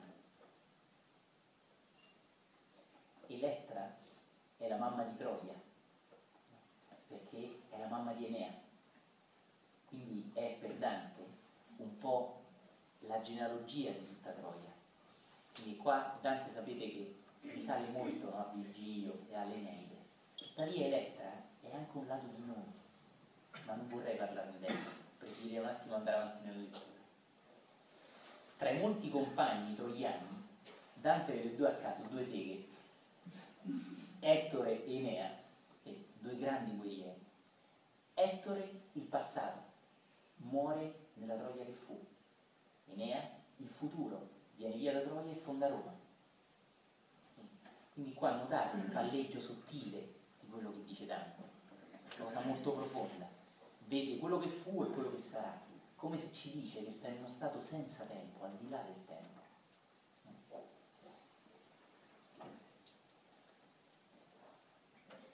Questa è, è una frase famosa, no? Cesare armato con gli occhi grifagni. Sentite che eleganza in questo. Cesare ha le armi addosso. Abbiamo già trovato qualcun altro armato, vi ricordate? Era Omero all'inizio, perché ha decantato la guerra di Troia. Cesare è armato come se nella sua grandezza Dante ama Cesare, sapete che Dante eh, rende onore a Roma, perché Roma è anche dove la Chiesa ha posto le sue basi terrene, no? fisiche. Ma Cesare, armato con occhi grifagni, è elegante, grifagno è per il falco, occhi di falco, no? quindi immaginate la fierezza che c'è in Cesare, con la sua spada in mano o con la sua lancia, con le sue armi, e gli occhi da falco. Quindi immaginate Dante come vede, come incontra Giulio Cesare. Ma è anche vero un'altra cosa, su un altro piano, che Cesare è ancora vittima del proprio ruolo. È all'inferno, ma è ancora armato delle armi che impugnò da vivo e di un combattimento che combatté secoli prima. Quindi da una parte noi vediamo la dignità, la grandezza di Cesare, Dante ama Roma e ama dunque anche Cesare, tuttavia vediamo anche schiavitu, la schiavitù al ruolo che Cesare non ha lasciato andare, perché non è soltanto un uomo dignitoso, ma è anche un uomo ancora armato perché sta ancora un po' in battaglia. Capite? E questo, sul piano dell'aldilà, come insegnano gli esoterici, gli iniziati, tante persone, quando lasciano il corpo fisico, continuano a fare sui piani sottili quello che facevano nella vita fisica. Questa è una cosa terribile e vale soprattutto per le persone estremamente inconsapevoli, che hanno vissuto una vita estremamente meccanica, talmente meccanica che anche da morti, prima non sanno di essere morti, sono solo confusi. Non so se vi ricordate al di là dei sogni, no? questo pezzo di film che anche abbiamo visto e che vi consiglio di vedere il film, fa vedere molto bene questo. Ma anche Cesare è ancora preso dalle sue battaglie, impugna ancora le sue armi. Quindi è ancora vittima di nuovo del proprio ego, del proprio ruolo. Non è l'essere, è il ruolo.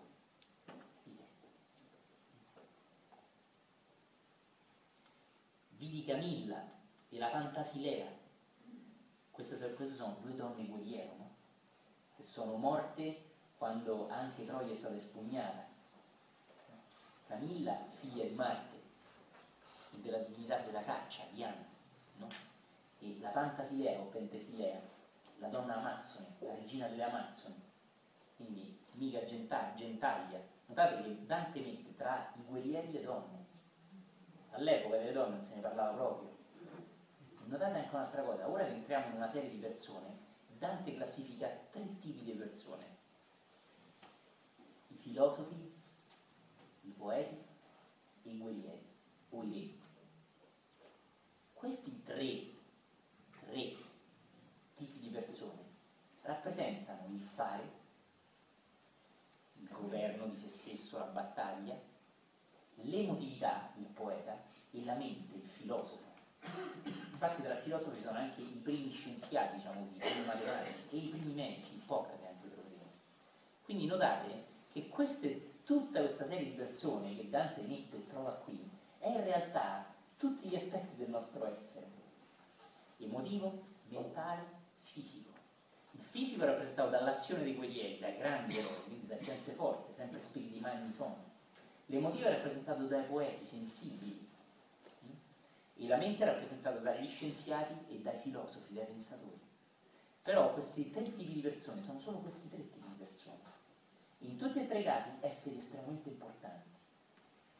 Dante amava le donne e la donna Amazzone, non so se ricordate da, da, da chi fu uccisa, no? Fu uccisa da Achille, nell'Iliade. E Achille nel momento in cui la uccide se ne innamora una donna guerriera può essere uccisa solo da un grande guerriero, infatti è una sega, Achille. E Achille quando lo uccide, mentre sta morendo, si accorge di essere innamorato di lei. Questo è anche un segno molto profondo. Non so se avete visto Troy, questo film bellissimo Brad Pitt, che rispecchia un po' l'anima dannata di Achille, che quasi non, non poteva amare, perché era troppo preso dalla sua grandezza, dal suo ego. No?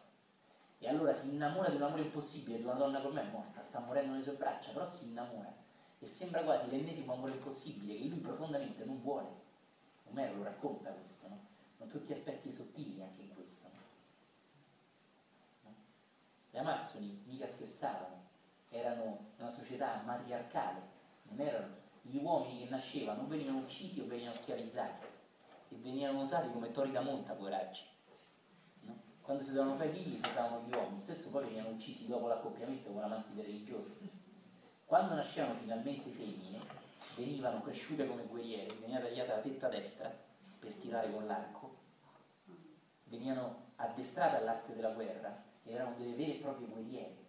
Quindi voi immaginate questa donna guerriero, no? la sua fierezza, la sua dignità. Questa non è solo l'Amazzone, è la regina delle Amazzoni, uccisa da uno dei pochi più forti di lui, è l'enorme guerriero più guerriero di tutti, Achille. E lei è lì morta, nel, nel castello dei Magni, un essere, un'anima enorme, la sua dignità da guerriera. Immaginate Dante davanti a lei. Immaginate questa schiera di persone sono lati di noi, cari amici. È bellissimo questo. Sono lati diversi di noi.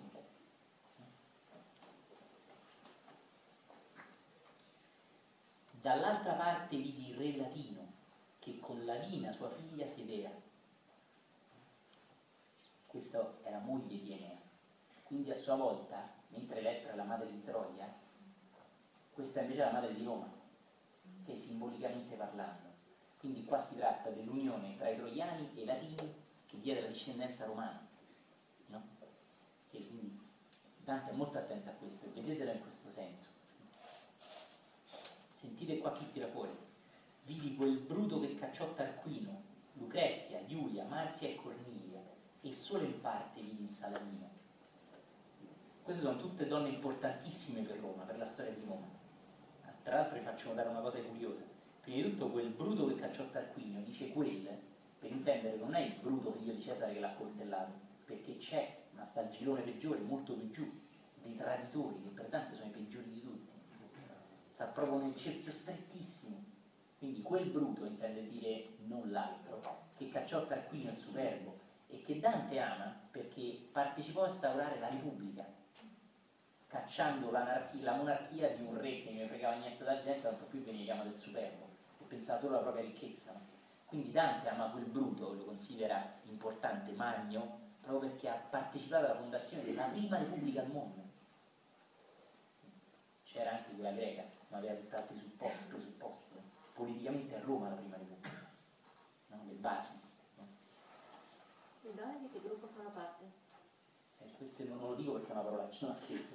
Questa è una parola. Ascoltate, le donne fanno parte e delle guerriere e delle donne emotive o mentali. Cioè, la donna e l'uomo sono unite qui. Questa è una cosa molto bella, sentite bene. Ah, vi volevo far notare questo. Lucrezia è una suicida.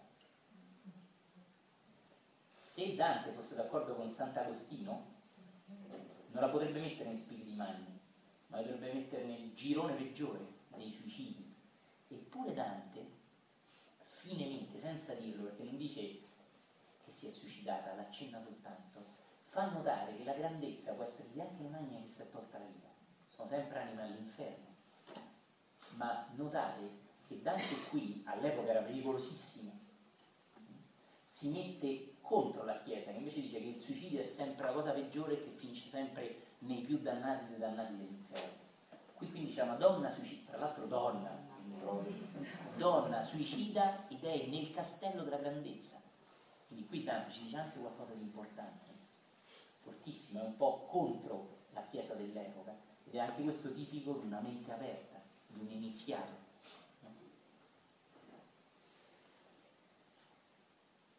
E solo in parte il Saladino, questo anche è bellissimo, lo vede in parte e non si sporge per vederlo tutto, lo rispetta. Però lo riconosce, già basta, l'ho visto, so chi è. Non va lì a correre, oh ciao, vedi stai qua, va, raccontami. Questo è bellissimo. Questo grande che mentre Riccardo Borghi Leone andava a distruggere, a violentare le bambine, i bambini, le donne perché erano islamiche e peccatori e peccatrici, invece lui diceva che anche se credete al Dio delle cristiane, anziché degli islamici, siamo tutt'uno, era un uomo illuminato, era un governo illuminato quello del Saladino. Quindi Dante, occhio, mette un islamico in una commedia cristiana. Qua all'inferno ci andava Dante, qua Dante rischia, non ci rendiamo conto. Per noi il Saladino, che è una cosa da, da aperitivo. In realtà è una cosa terribile, è anche bello rievocare, cioè riportarlo a galla questo. Quindi dobbiamo esserne coscienti. Nel Medioevo si andava a rogo, eh. Si scherzava in questo. Una riga prima la suicida, poi l'islamico, che tra l'altro ufficialmente anche i crociati lo combatterono, quindi un nemico islamico. Questo è terribile. No? Eh, ma se, se, questi grandi hanno superato, i, hanno trasceso i sette veli, no? Perché stanno all'inferno? Esattamente. C'eri la, la scorsa volta? No. Abbiamo accennato questo. Arriviamo un attimo in fondo, e lo ripetiamo questo, una cosa molto interessante. Abbiamo parlato l'altra volta, che si basavano solo sulle proprie forze e non si sono aperti a una grazia più grande di loro. Ma è come dire che superare i sette vedi basta per diventare grandi, ma diventare grandi non basta per arrivare in paradiso. I sette veli sono un tuo sforzo, ma occorre sempre la grazia di Dio, con il linguaggio cristiano. Usando poi linguaggi buddisti e usare altri linguaggi, ma è sempre quello. Quindi loro si sono solo basati sul loro sforzo, ma non si sono aperti a una cosa più grande di loro. E quindi Dante li riconosce grandi, ma piccoli, perché è solo la loro grandezza. Ha seguito la performance. Qualcosa del genere, esattamente. Bellissimo, bellissimo. Esattamente. La performance massima delle loro capacità, ma sempre e solo da soli. Quindi io adesso non so se Socrate o così meritano questo, però se lo prendo come un simbolo di me è una cosa molto vera. Ascoltate bene. Poi chi innalzai un poco più le ciglia, i contemplativi stanno più in alto, vedete? Su un piano sono gli uomini di agire, sul piano più alto stanno i contemplativi, infatti deve alzare lo sguardo. Anche il Saladino è un uomo giusto, nobile, ma un uomo di azione. Un'azione nobile, ma sempre nel fare. Ora Dante alza la testa e trova i contemplativi su un piano più alto. Quindi questo innalzare un po' la testa è bellissimo. Capite? Ci dice qualcosa questo.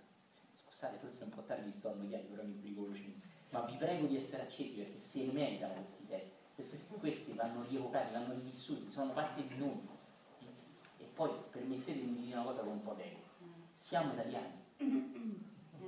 Siamo italiani. Ma perché dobbiamo sempre beccare idee le cose? Ma anche le nostre cose sono altrettanto belle. L'Italia non è solo quella degli ospedali che non vanno, dei politici che si fanno solo i cazzi loro. L'Italia è pure la terra con più arte al mondo.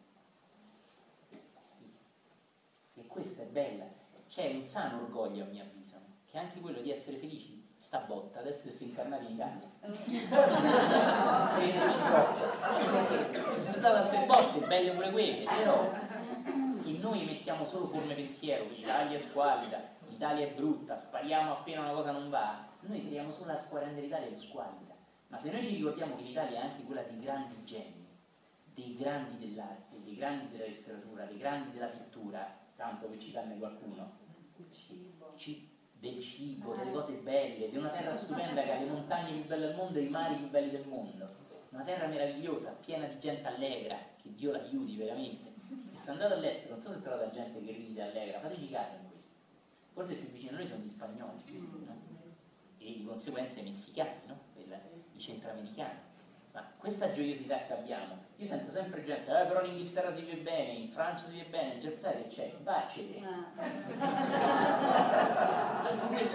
io lo dico con un po' di orgoglio, permettetelo, ma se anche io sto in Italia, l'Italia non funziona niente, vado a vivere in America, no? Ma anche io mi dimentico che l'Italia però mi ha permesso di nascere, mi ha permesso di crescere, mi ha dato un sacco di amore, mi ha dato dei professori incredibili che ho avuto alle scuole è il mio karma, va bene, ma dei professori veramente intelligenti che hanno acceso l'intelligenza a me, che non mi hanno chiesto la lezioncina, mi hanno dato incontri con persone straordinarie, io amo questa. E chi sta lì che dice, eh però l'Italia si sta meglio di qua, ma chi sta lì? Ma hai visto quelli in faccia? L'ospedale funziona, no? Tieteli. Cioè, voglio dire che la creatività dell'italiano purtroppo si riflette pure in quanto l'italiano ti frega ma è sempre un riflesso della sua intelligenza. I paesi dove tutto funziona bene sono pure paesi dove c'è meno gioia, meno passione, più suicidi, dove c'è anche meno creatività. Infatti siamo così creativi e ci mettiamo in modi fighissimi per fregare gli altri. Però è l'altra faccia, è l'altra faccia della nostra intelligenza. Se voi aveste studiato fisica, aveste, avreste visto che i fisici italiani sono ben voluti all'estero da tutte le parti se voi studiate fisica in Italia e andate a lavorare in America, all'estero, vi accettano volentieri. Ma se viene un fisico americano e non in Italia, non capisce niente. Ha voglia di, eh, ma l'università americana funziona, ma te che? Perché ti danno le lenzuola pulite, il college, i fighetti. Ma quando studi qua, la laurea qua vale molto di più di là. La fisica dell'università americana è come la fisica del liceo di là. Ma la fisica dell'università ha due palle così. Certo, poi vanno tutti là a fare gli esami e tornano laureati, perché qua li seccavano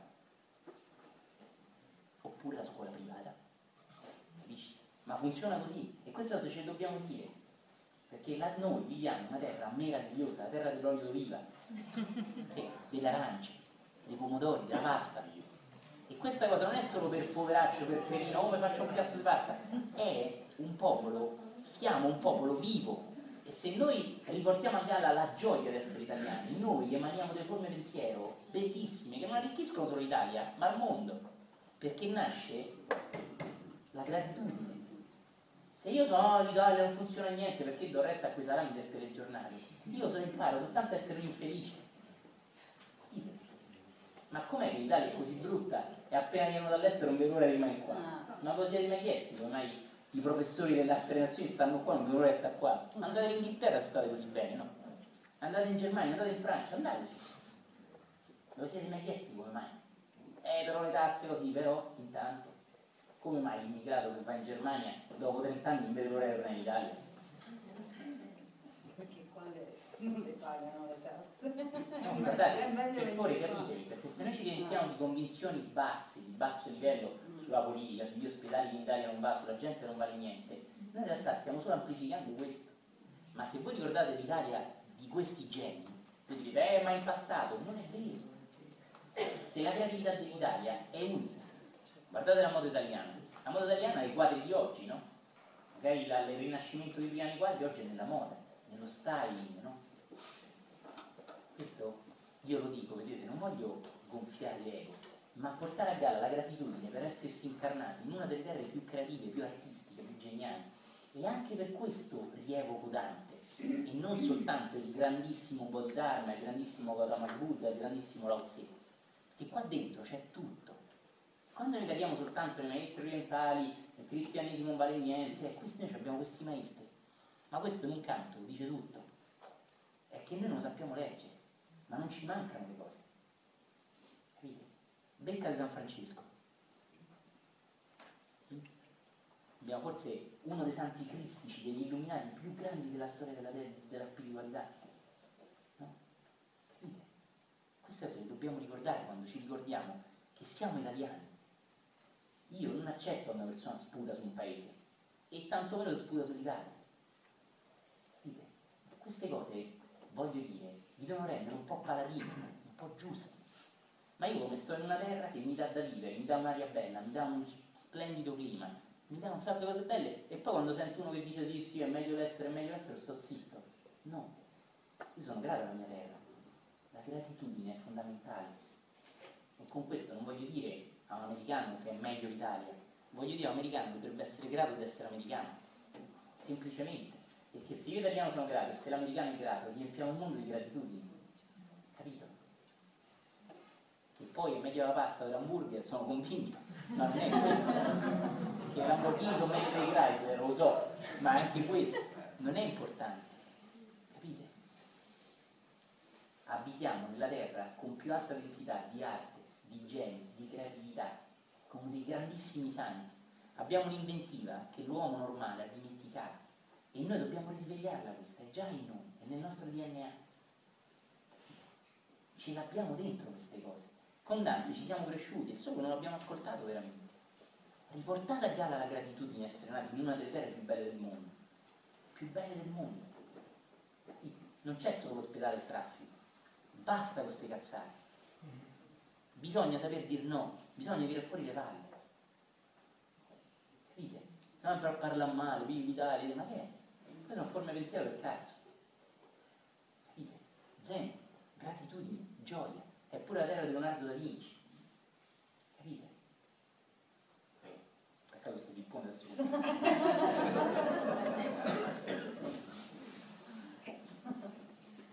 Poi ti innalzai un poco più le ciglia vidi il maestro di coloro che sanno sedere filosofica famiglia, sentite che bello, vidi il maestro di coloro che sanno sedere tra filosofica famiglia.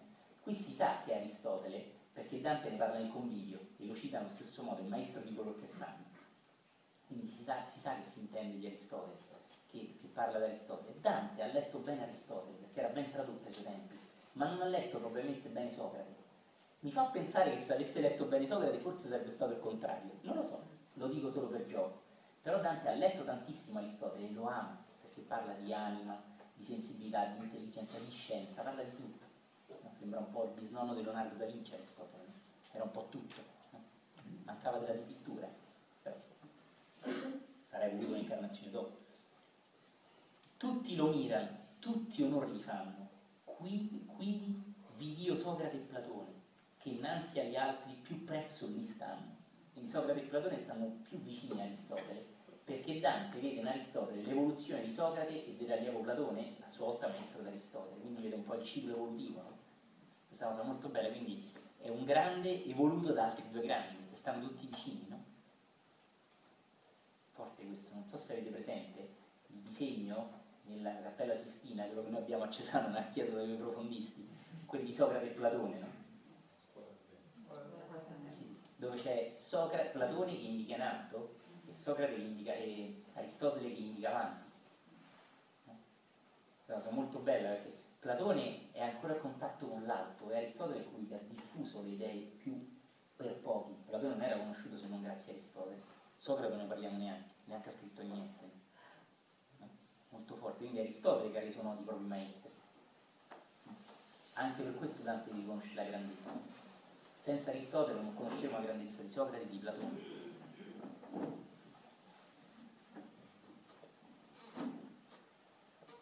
Democrito, che il mondo a caso pone, no, il pippone avevo dovuto attaccare. Democrito è il padre degli, della teoria atomistica. Questo va detto, nel libro di letteratura non c'è scritto, ma non, non posso passarlo così. Perché pone il, il mondo a caso? Perché prima c'era l'idea che esistevano gli atomi, non esisteva Dio. Se esistono gli atomi, cioè la verità scientifica, Dio non esiste, perché il mondo è o scientifico o divino. Oggi si vede che, che l'atomo è divino, che è pazzesco, è, è, miracoloso e che può benissimo esserci l'atomo e una verità, un'intelligenza cosmica che l'atomo ha emanato. Ma all'epoca non era così. E quindi pare che fosse il primo, personalmente non si sa con certezza, quindi non mi sentirei dire come fanno altri che sicuramente è il fondatore della teoria atomistica, però è uno dei primi che diceva che secondo lui, spezzettando la materia in infinitissime parti, non si trova la continuità, termine un principio, un concetto matematico, ma si trova invece la discontinuità, la più piccola parte della materia indivisibile, che invece è molto divisibile, e che fu chiamata atomos, quindi atomo, indivisibile. Oggi è divisibilissimo, quindi fusione, fissione, eccetera, quark, neutrini, eccetera però Democrito non sa può cavare solo così però è forte dice il mondo a caso pone no? perché c'è dietro questo no? quindi era uno scienziato che diceva che il mondo era tutto un casualità di atomi occhio qua ci diamo delle esempi. Diogenes Anassagore e tale sarebbe tale. Empedocles, Eraclito e Zenone e vidi il buon accoglitore del quale Diascoride dico e vidi Orfeo. Vedete, Diogene è quello famoso da Alessandro Magno. Alessandro Magno passato in una terra e sentì dire di questo grande illuminato e mandò dei soldati a chiamarlo. E questi soldati gli, dissero, guarda, il grande Alessandro Magno ti vuole vedere. E lui, Diogene, disse al cane, hai sentito? Ridendo. C'è uno che si crede grande e conquistatore del mondo, c'è ancora un cretino così nel mondo. I soldati rimasero un po' colpiti, no? E poi disse ai soldati, se questo grande vuole vedermi, che venga lui. E lo trovano sbragato nudo col cane e con la sua lampada sempre accesa. Questi sono personaggi, eh. Alessandro Magno andò da lui, no? E, e lui disse, che è questa stupidaggine che può conquistare il mondo? Ma non lo sai, la famosa frase, che è più facile conquistare il mondo che conquistare te stesso, cioè dice due frasette qualsiasi. e Alessandro Magno rimane profondamente colpito dalle parole di Diogene e ha già conquistato un bel pezzo di mondo, è pieno di ricchezza, tanto per capire un po' il personaggio che cita Dante, e gli dice come posso ripagarti? Diogene dice se per fuori disposti dal sole. Beh, poteva avere diamanti, oro, invece messo, aveva messo Diogene in ombra davanti al sole. Diogene andava a starsi sdraiato al sole e aprirsi alla vita, probabilmente stava in uno stato mistico elevatissimo. E però aveva st'ombra questo rompicoglione che voleva conquistare il mondo. Ancora così illuso. E poi diceva al cane, questo ancora vuole conquistare il mondo, ti rendi conto? E Alessandro Magno non lo uccide perché vede la grandezza negli occhi. Infatti Dante lo mette in uno spirito di grande. Quindi questo citato così è quello. è quello che disse guarda mi puoi ripagare se ti sposti un po' più là puoi stare eh? ma ti sposti un po' più là perché mi fai ombra puoi stare quello c'era da conquista il mondo ce l'ha viveva proprio completamente in pace con se stesso il mondo di oggi insegnava questo no? arrivare a uno stato in cui rendersi completamente essere in pace con tutto e con tutti fortissimo è lo stesso matto che viveva con la luce accesa perché cercava l'uomo vero no? eh, personaggetti qua ci siamo eh? Annassagore e Talete, questi hanno, hanno tradotto Aristotele, cioè Aristotele parla di loro. E quindi lui arriva perché legge Aristotele, se non sbaglio non, non ricordo dove. Questo è bellissimo. Empedocle, Eraclito e Zanone. Eraclito è quello dei Pantarei, tutto scorre, no? della filosofia greca del lasciare accadere le cose, bellissimo. No? Quel poveraccio invece di Empedocles è quello che gli venne detto che sarebbe morto per una cosa in testa avuto una vita pazza, quindi non è uscito mai, stava sempre attento a non avere cose sopra testa. Come è morto con una tartaruga in testa, lasciata cadere da un'aquila. La, le aquile lasciano veramente cadere tartarughe, si, si rompono e le vanno a mangiare. E questo, questo parla un po' nell'inevitabilità della morte. Quindi era stato detto, poveraccio, sarebbe morto per una cosa caduta in terra. Cose spesso non so citate nella mia commedia, è interessante andarsela a cercare, che personaggi mette qua Dante quindi muore questa tarta, sta sassata da tartaruga caduta dal cielo, mollata dall'aquila in un posto dove niente poteva cadere in testa e quindi lui era sicuro di non poter morire, sicuro di non poter morire, controllo. No? Eccolo qua, sta qua.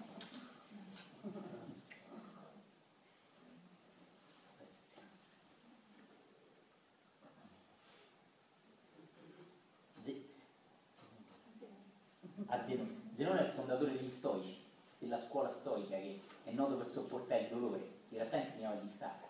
Diciamo, stoicamente soffri, in realtà Zenone insegnava l'arte del distacco, no? una cosa molto forte questa, anche un po' l'abbiamo un po' superficializzato. Resisti stoicamente, lui insegnava l'arte del distacco, che poi la meditazione, nei termini più occidentali. E vidi il buon accoglitore del quale, di Ascoride dico, e vidi Orfeo, questo era un medico del primo secolo, è interessante andarsi a cercare queste cose, il buon raccoglitore, perché fu praticamente il primo erborista che raccoglieva tutte le piante e Dante gli è profondamente grato perché era una persona che faceva del bene con le piante agli altri. Un medico che raccoglieva foglie e cercava di virtù terapeutiche delle piante. E quindi lui lo mette qua perché è estremamente grato a questo medico di aver aiutato tanta gente. Pare che curasse con le piante a livello miracoloso. È bello trovarlo qua, no? È bello pure sapere chi era tutti lati di noi questi. Eh. Lui li esteriorizza, ma sono tutti i lati di noi. Quindi un lato di noi che sa guarire, che sa aiutare gli altri, un lato di noi eroico, guerriero, un lato di noi acuto, intelligente, un lato di noi illuminante che insegna il distacco, il pantarei, e tutti aspetti del nostro essere.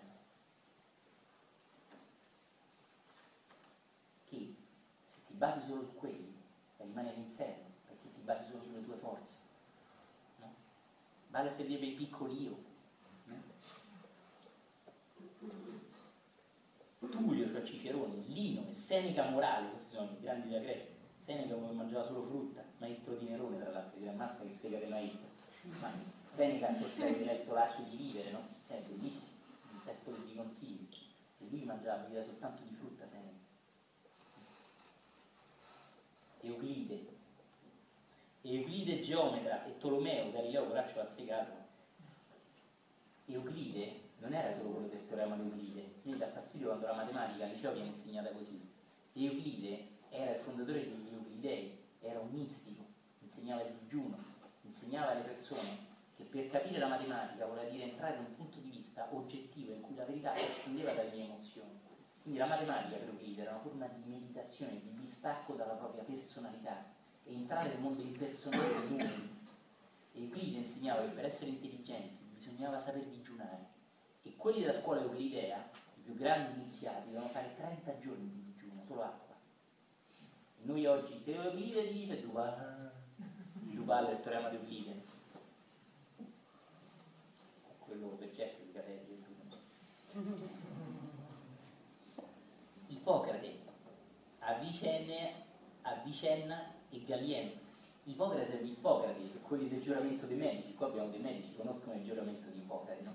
Ed era anche il medico che parlava del fatto che il corpo si deve autoguarire, che che la medicina deve aiutare già, diceva all'epoca, il corpo a mettersi in condizione di autoguarirsi. Inoltre è un medico che dà molta importanza ai sogni e c'erano centri dove si andava a sognare, come sapete, a dormire. Quindi la medicina era molto diversa, no? Anche Galiano era un altro medico. Avicenna e Averrois, Averrois, cioè Averroe, questo è interessante fare la ricerca su questi personaggi, tradotto, hanno tradotto Aristotele, sono islamici. Essendo islamici è terribile che lui li presenta qui. Oh, Filippo, resistete. Vedete infatti Averroes che il gran commento Feo fece il gran commento da Aristotele gli permisero di studiare Aristotele cosa bellissima quindi permisero a Dante di scoprire Aristotele quindi guardate Dante come è grato a questi uomini di avergli fatto scoprire quelli che per lui sono enormi abilità non materiali di studio palloso sui banchi di scuola io non posso ritrarli tutti appieno però che mi si caccia è lungo tema vedete no? non può parlare di tutti no? perché il tema è troppo lungo di tutti quelli che ha visto. Che molte volte ha fatto il dirvi è meno, è stata una frase. Il fatto è così grande che non posso dire neanche niente su questo. Ho visto cose così grandi che le parole non servono a niente. Magari vivessimo così. Noi purtroppo viviamo di tutte cose di cui possiamo parlare, sparlare, parliamo pure troppo. Invece questo vive di cose che non può dire cioè di cose talmente intense che parlarvi è meno, ma a te ti capita. Eh? Vivi mai cose così intense che ti viene meno il parlare quando ne parli? Una vita così è una vita bella, ricca, nobile, questo ci deve insegnare. Una vita di cui il parlarvi è meno quando provi a dirlo. È ricchezza vera questa. Lo so, non mi seguite più.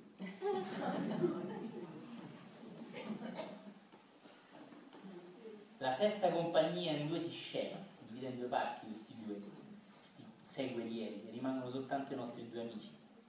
Per altra via mi mena il savio Luca, fuor della poeta, nell'aura che trema, e vegno in parte ove non è che Luca. Esce dalla pace dei grandi e rientra nell'atmosfera dell'aria che trema e non c'è la luce. Questo è il preambolo al terribile canto quinto dove qui iniziano veramente l'inferno, le pene, la dannazione, la sofferenza atroce e guarda caso inizia con l'amore. Quindi Dante ci ha portato in un percorso, no? Il primo è l'ignalismo, ricordate? Poi è questo, il terzo canto. Poi c'è il quarto del limbo, delle persone che sono state anziché ignare estremamente forti, estremamente intelligenti, questi, ma che non si sono aperti a una volontà superiore. Poi chi sono i successivi? Sembra a caso, quelli che hanno vissuto di un amore d'attaccamento, un amore di basso livello. È bellissimo, guardate questa ritualità, perché non è a caso. Cari guerrieri, io vi volevo far fare un esercizio, ma è buono di no, se no faccio fare un esercizio sui sogni lucidi. e sinceramente penso neanche troppo lucidi. Vi ricordo di lasciare per favore un'offerta per la scuola vi ringrazio della vostra attenzione, della vostra presenza e delle ore che siete stati qui con pace e tranquillità. Grazie a tutti e arrivederci.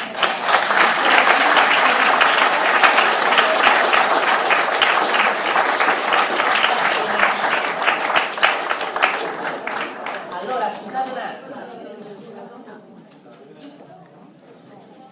La prossima, io vorrei fare il prossimo incontro a Pasqua e vorrei fare il prossimo incontro il giorno prima di Pasqua, il giovedì prima del venerdì santo. Per tanti è sbagliato, perché se, non, se tanta gente va fuori io voglio anche farlo per le persone, poi uno non voglia venire va bene, ma che uno non possa venire non mi piace. Va bene? Per no. Sì. Voleva essere un po' una preparazione spirituale alla Pasqua, diciamo così. Allora il prossimo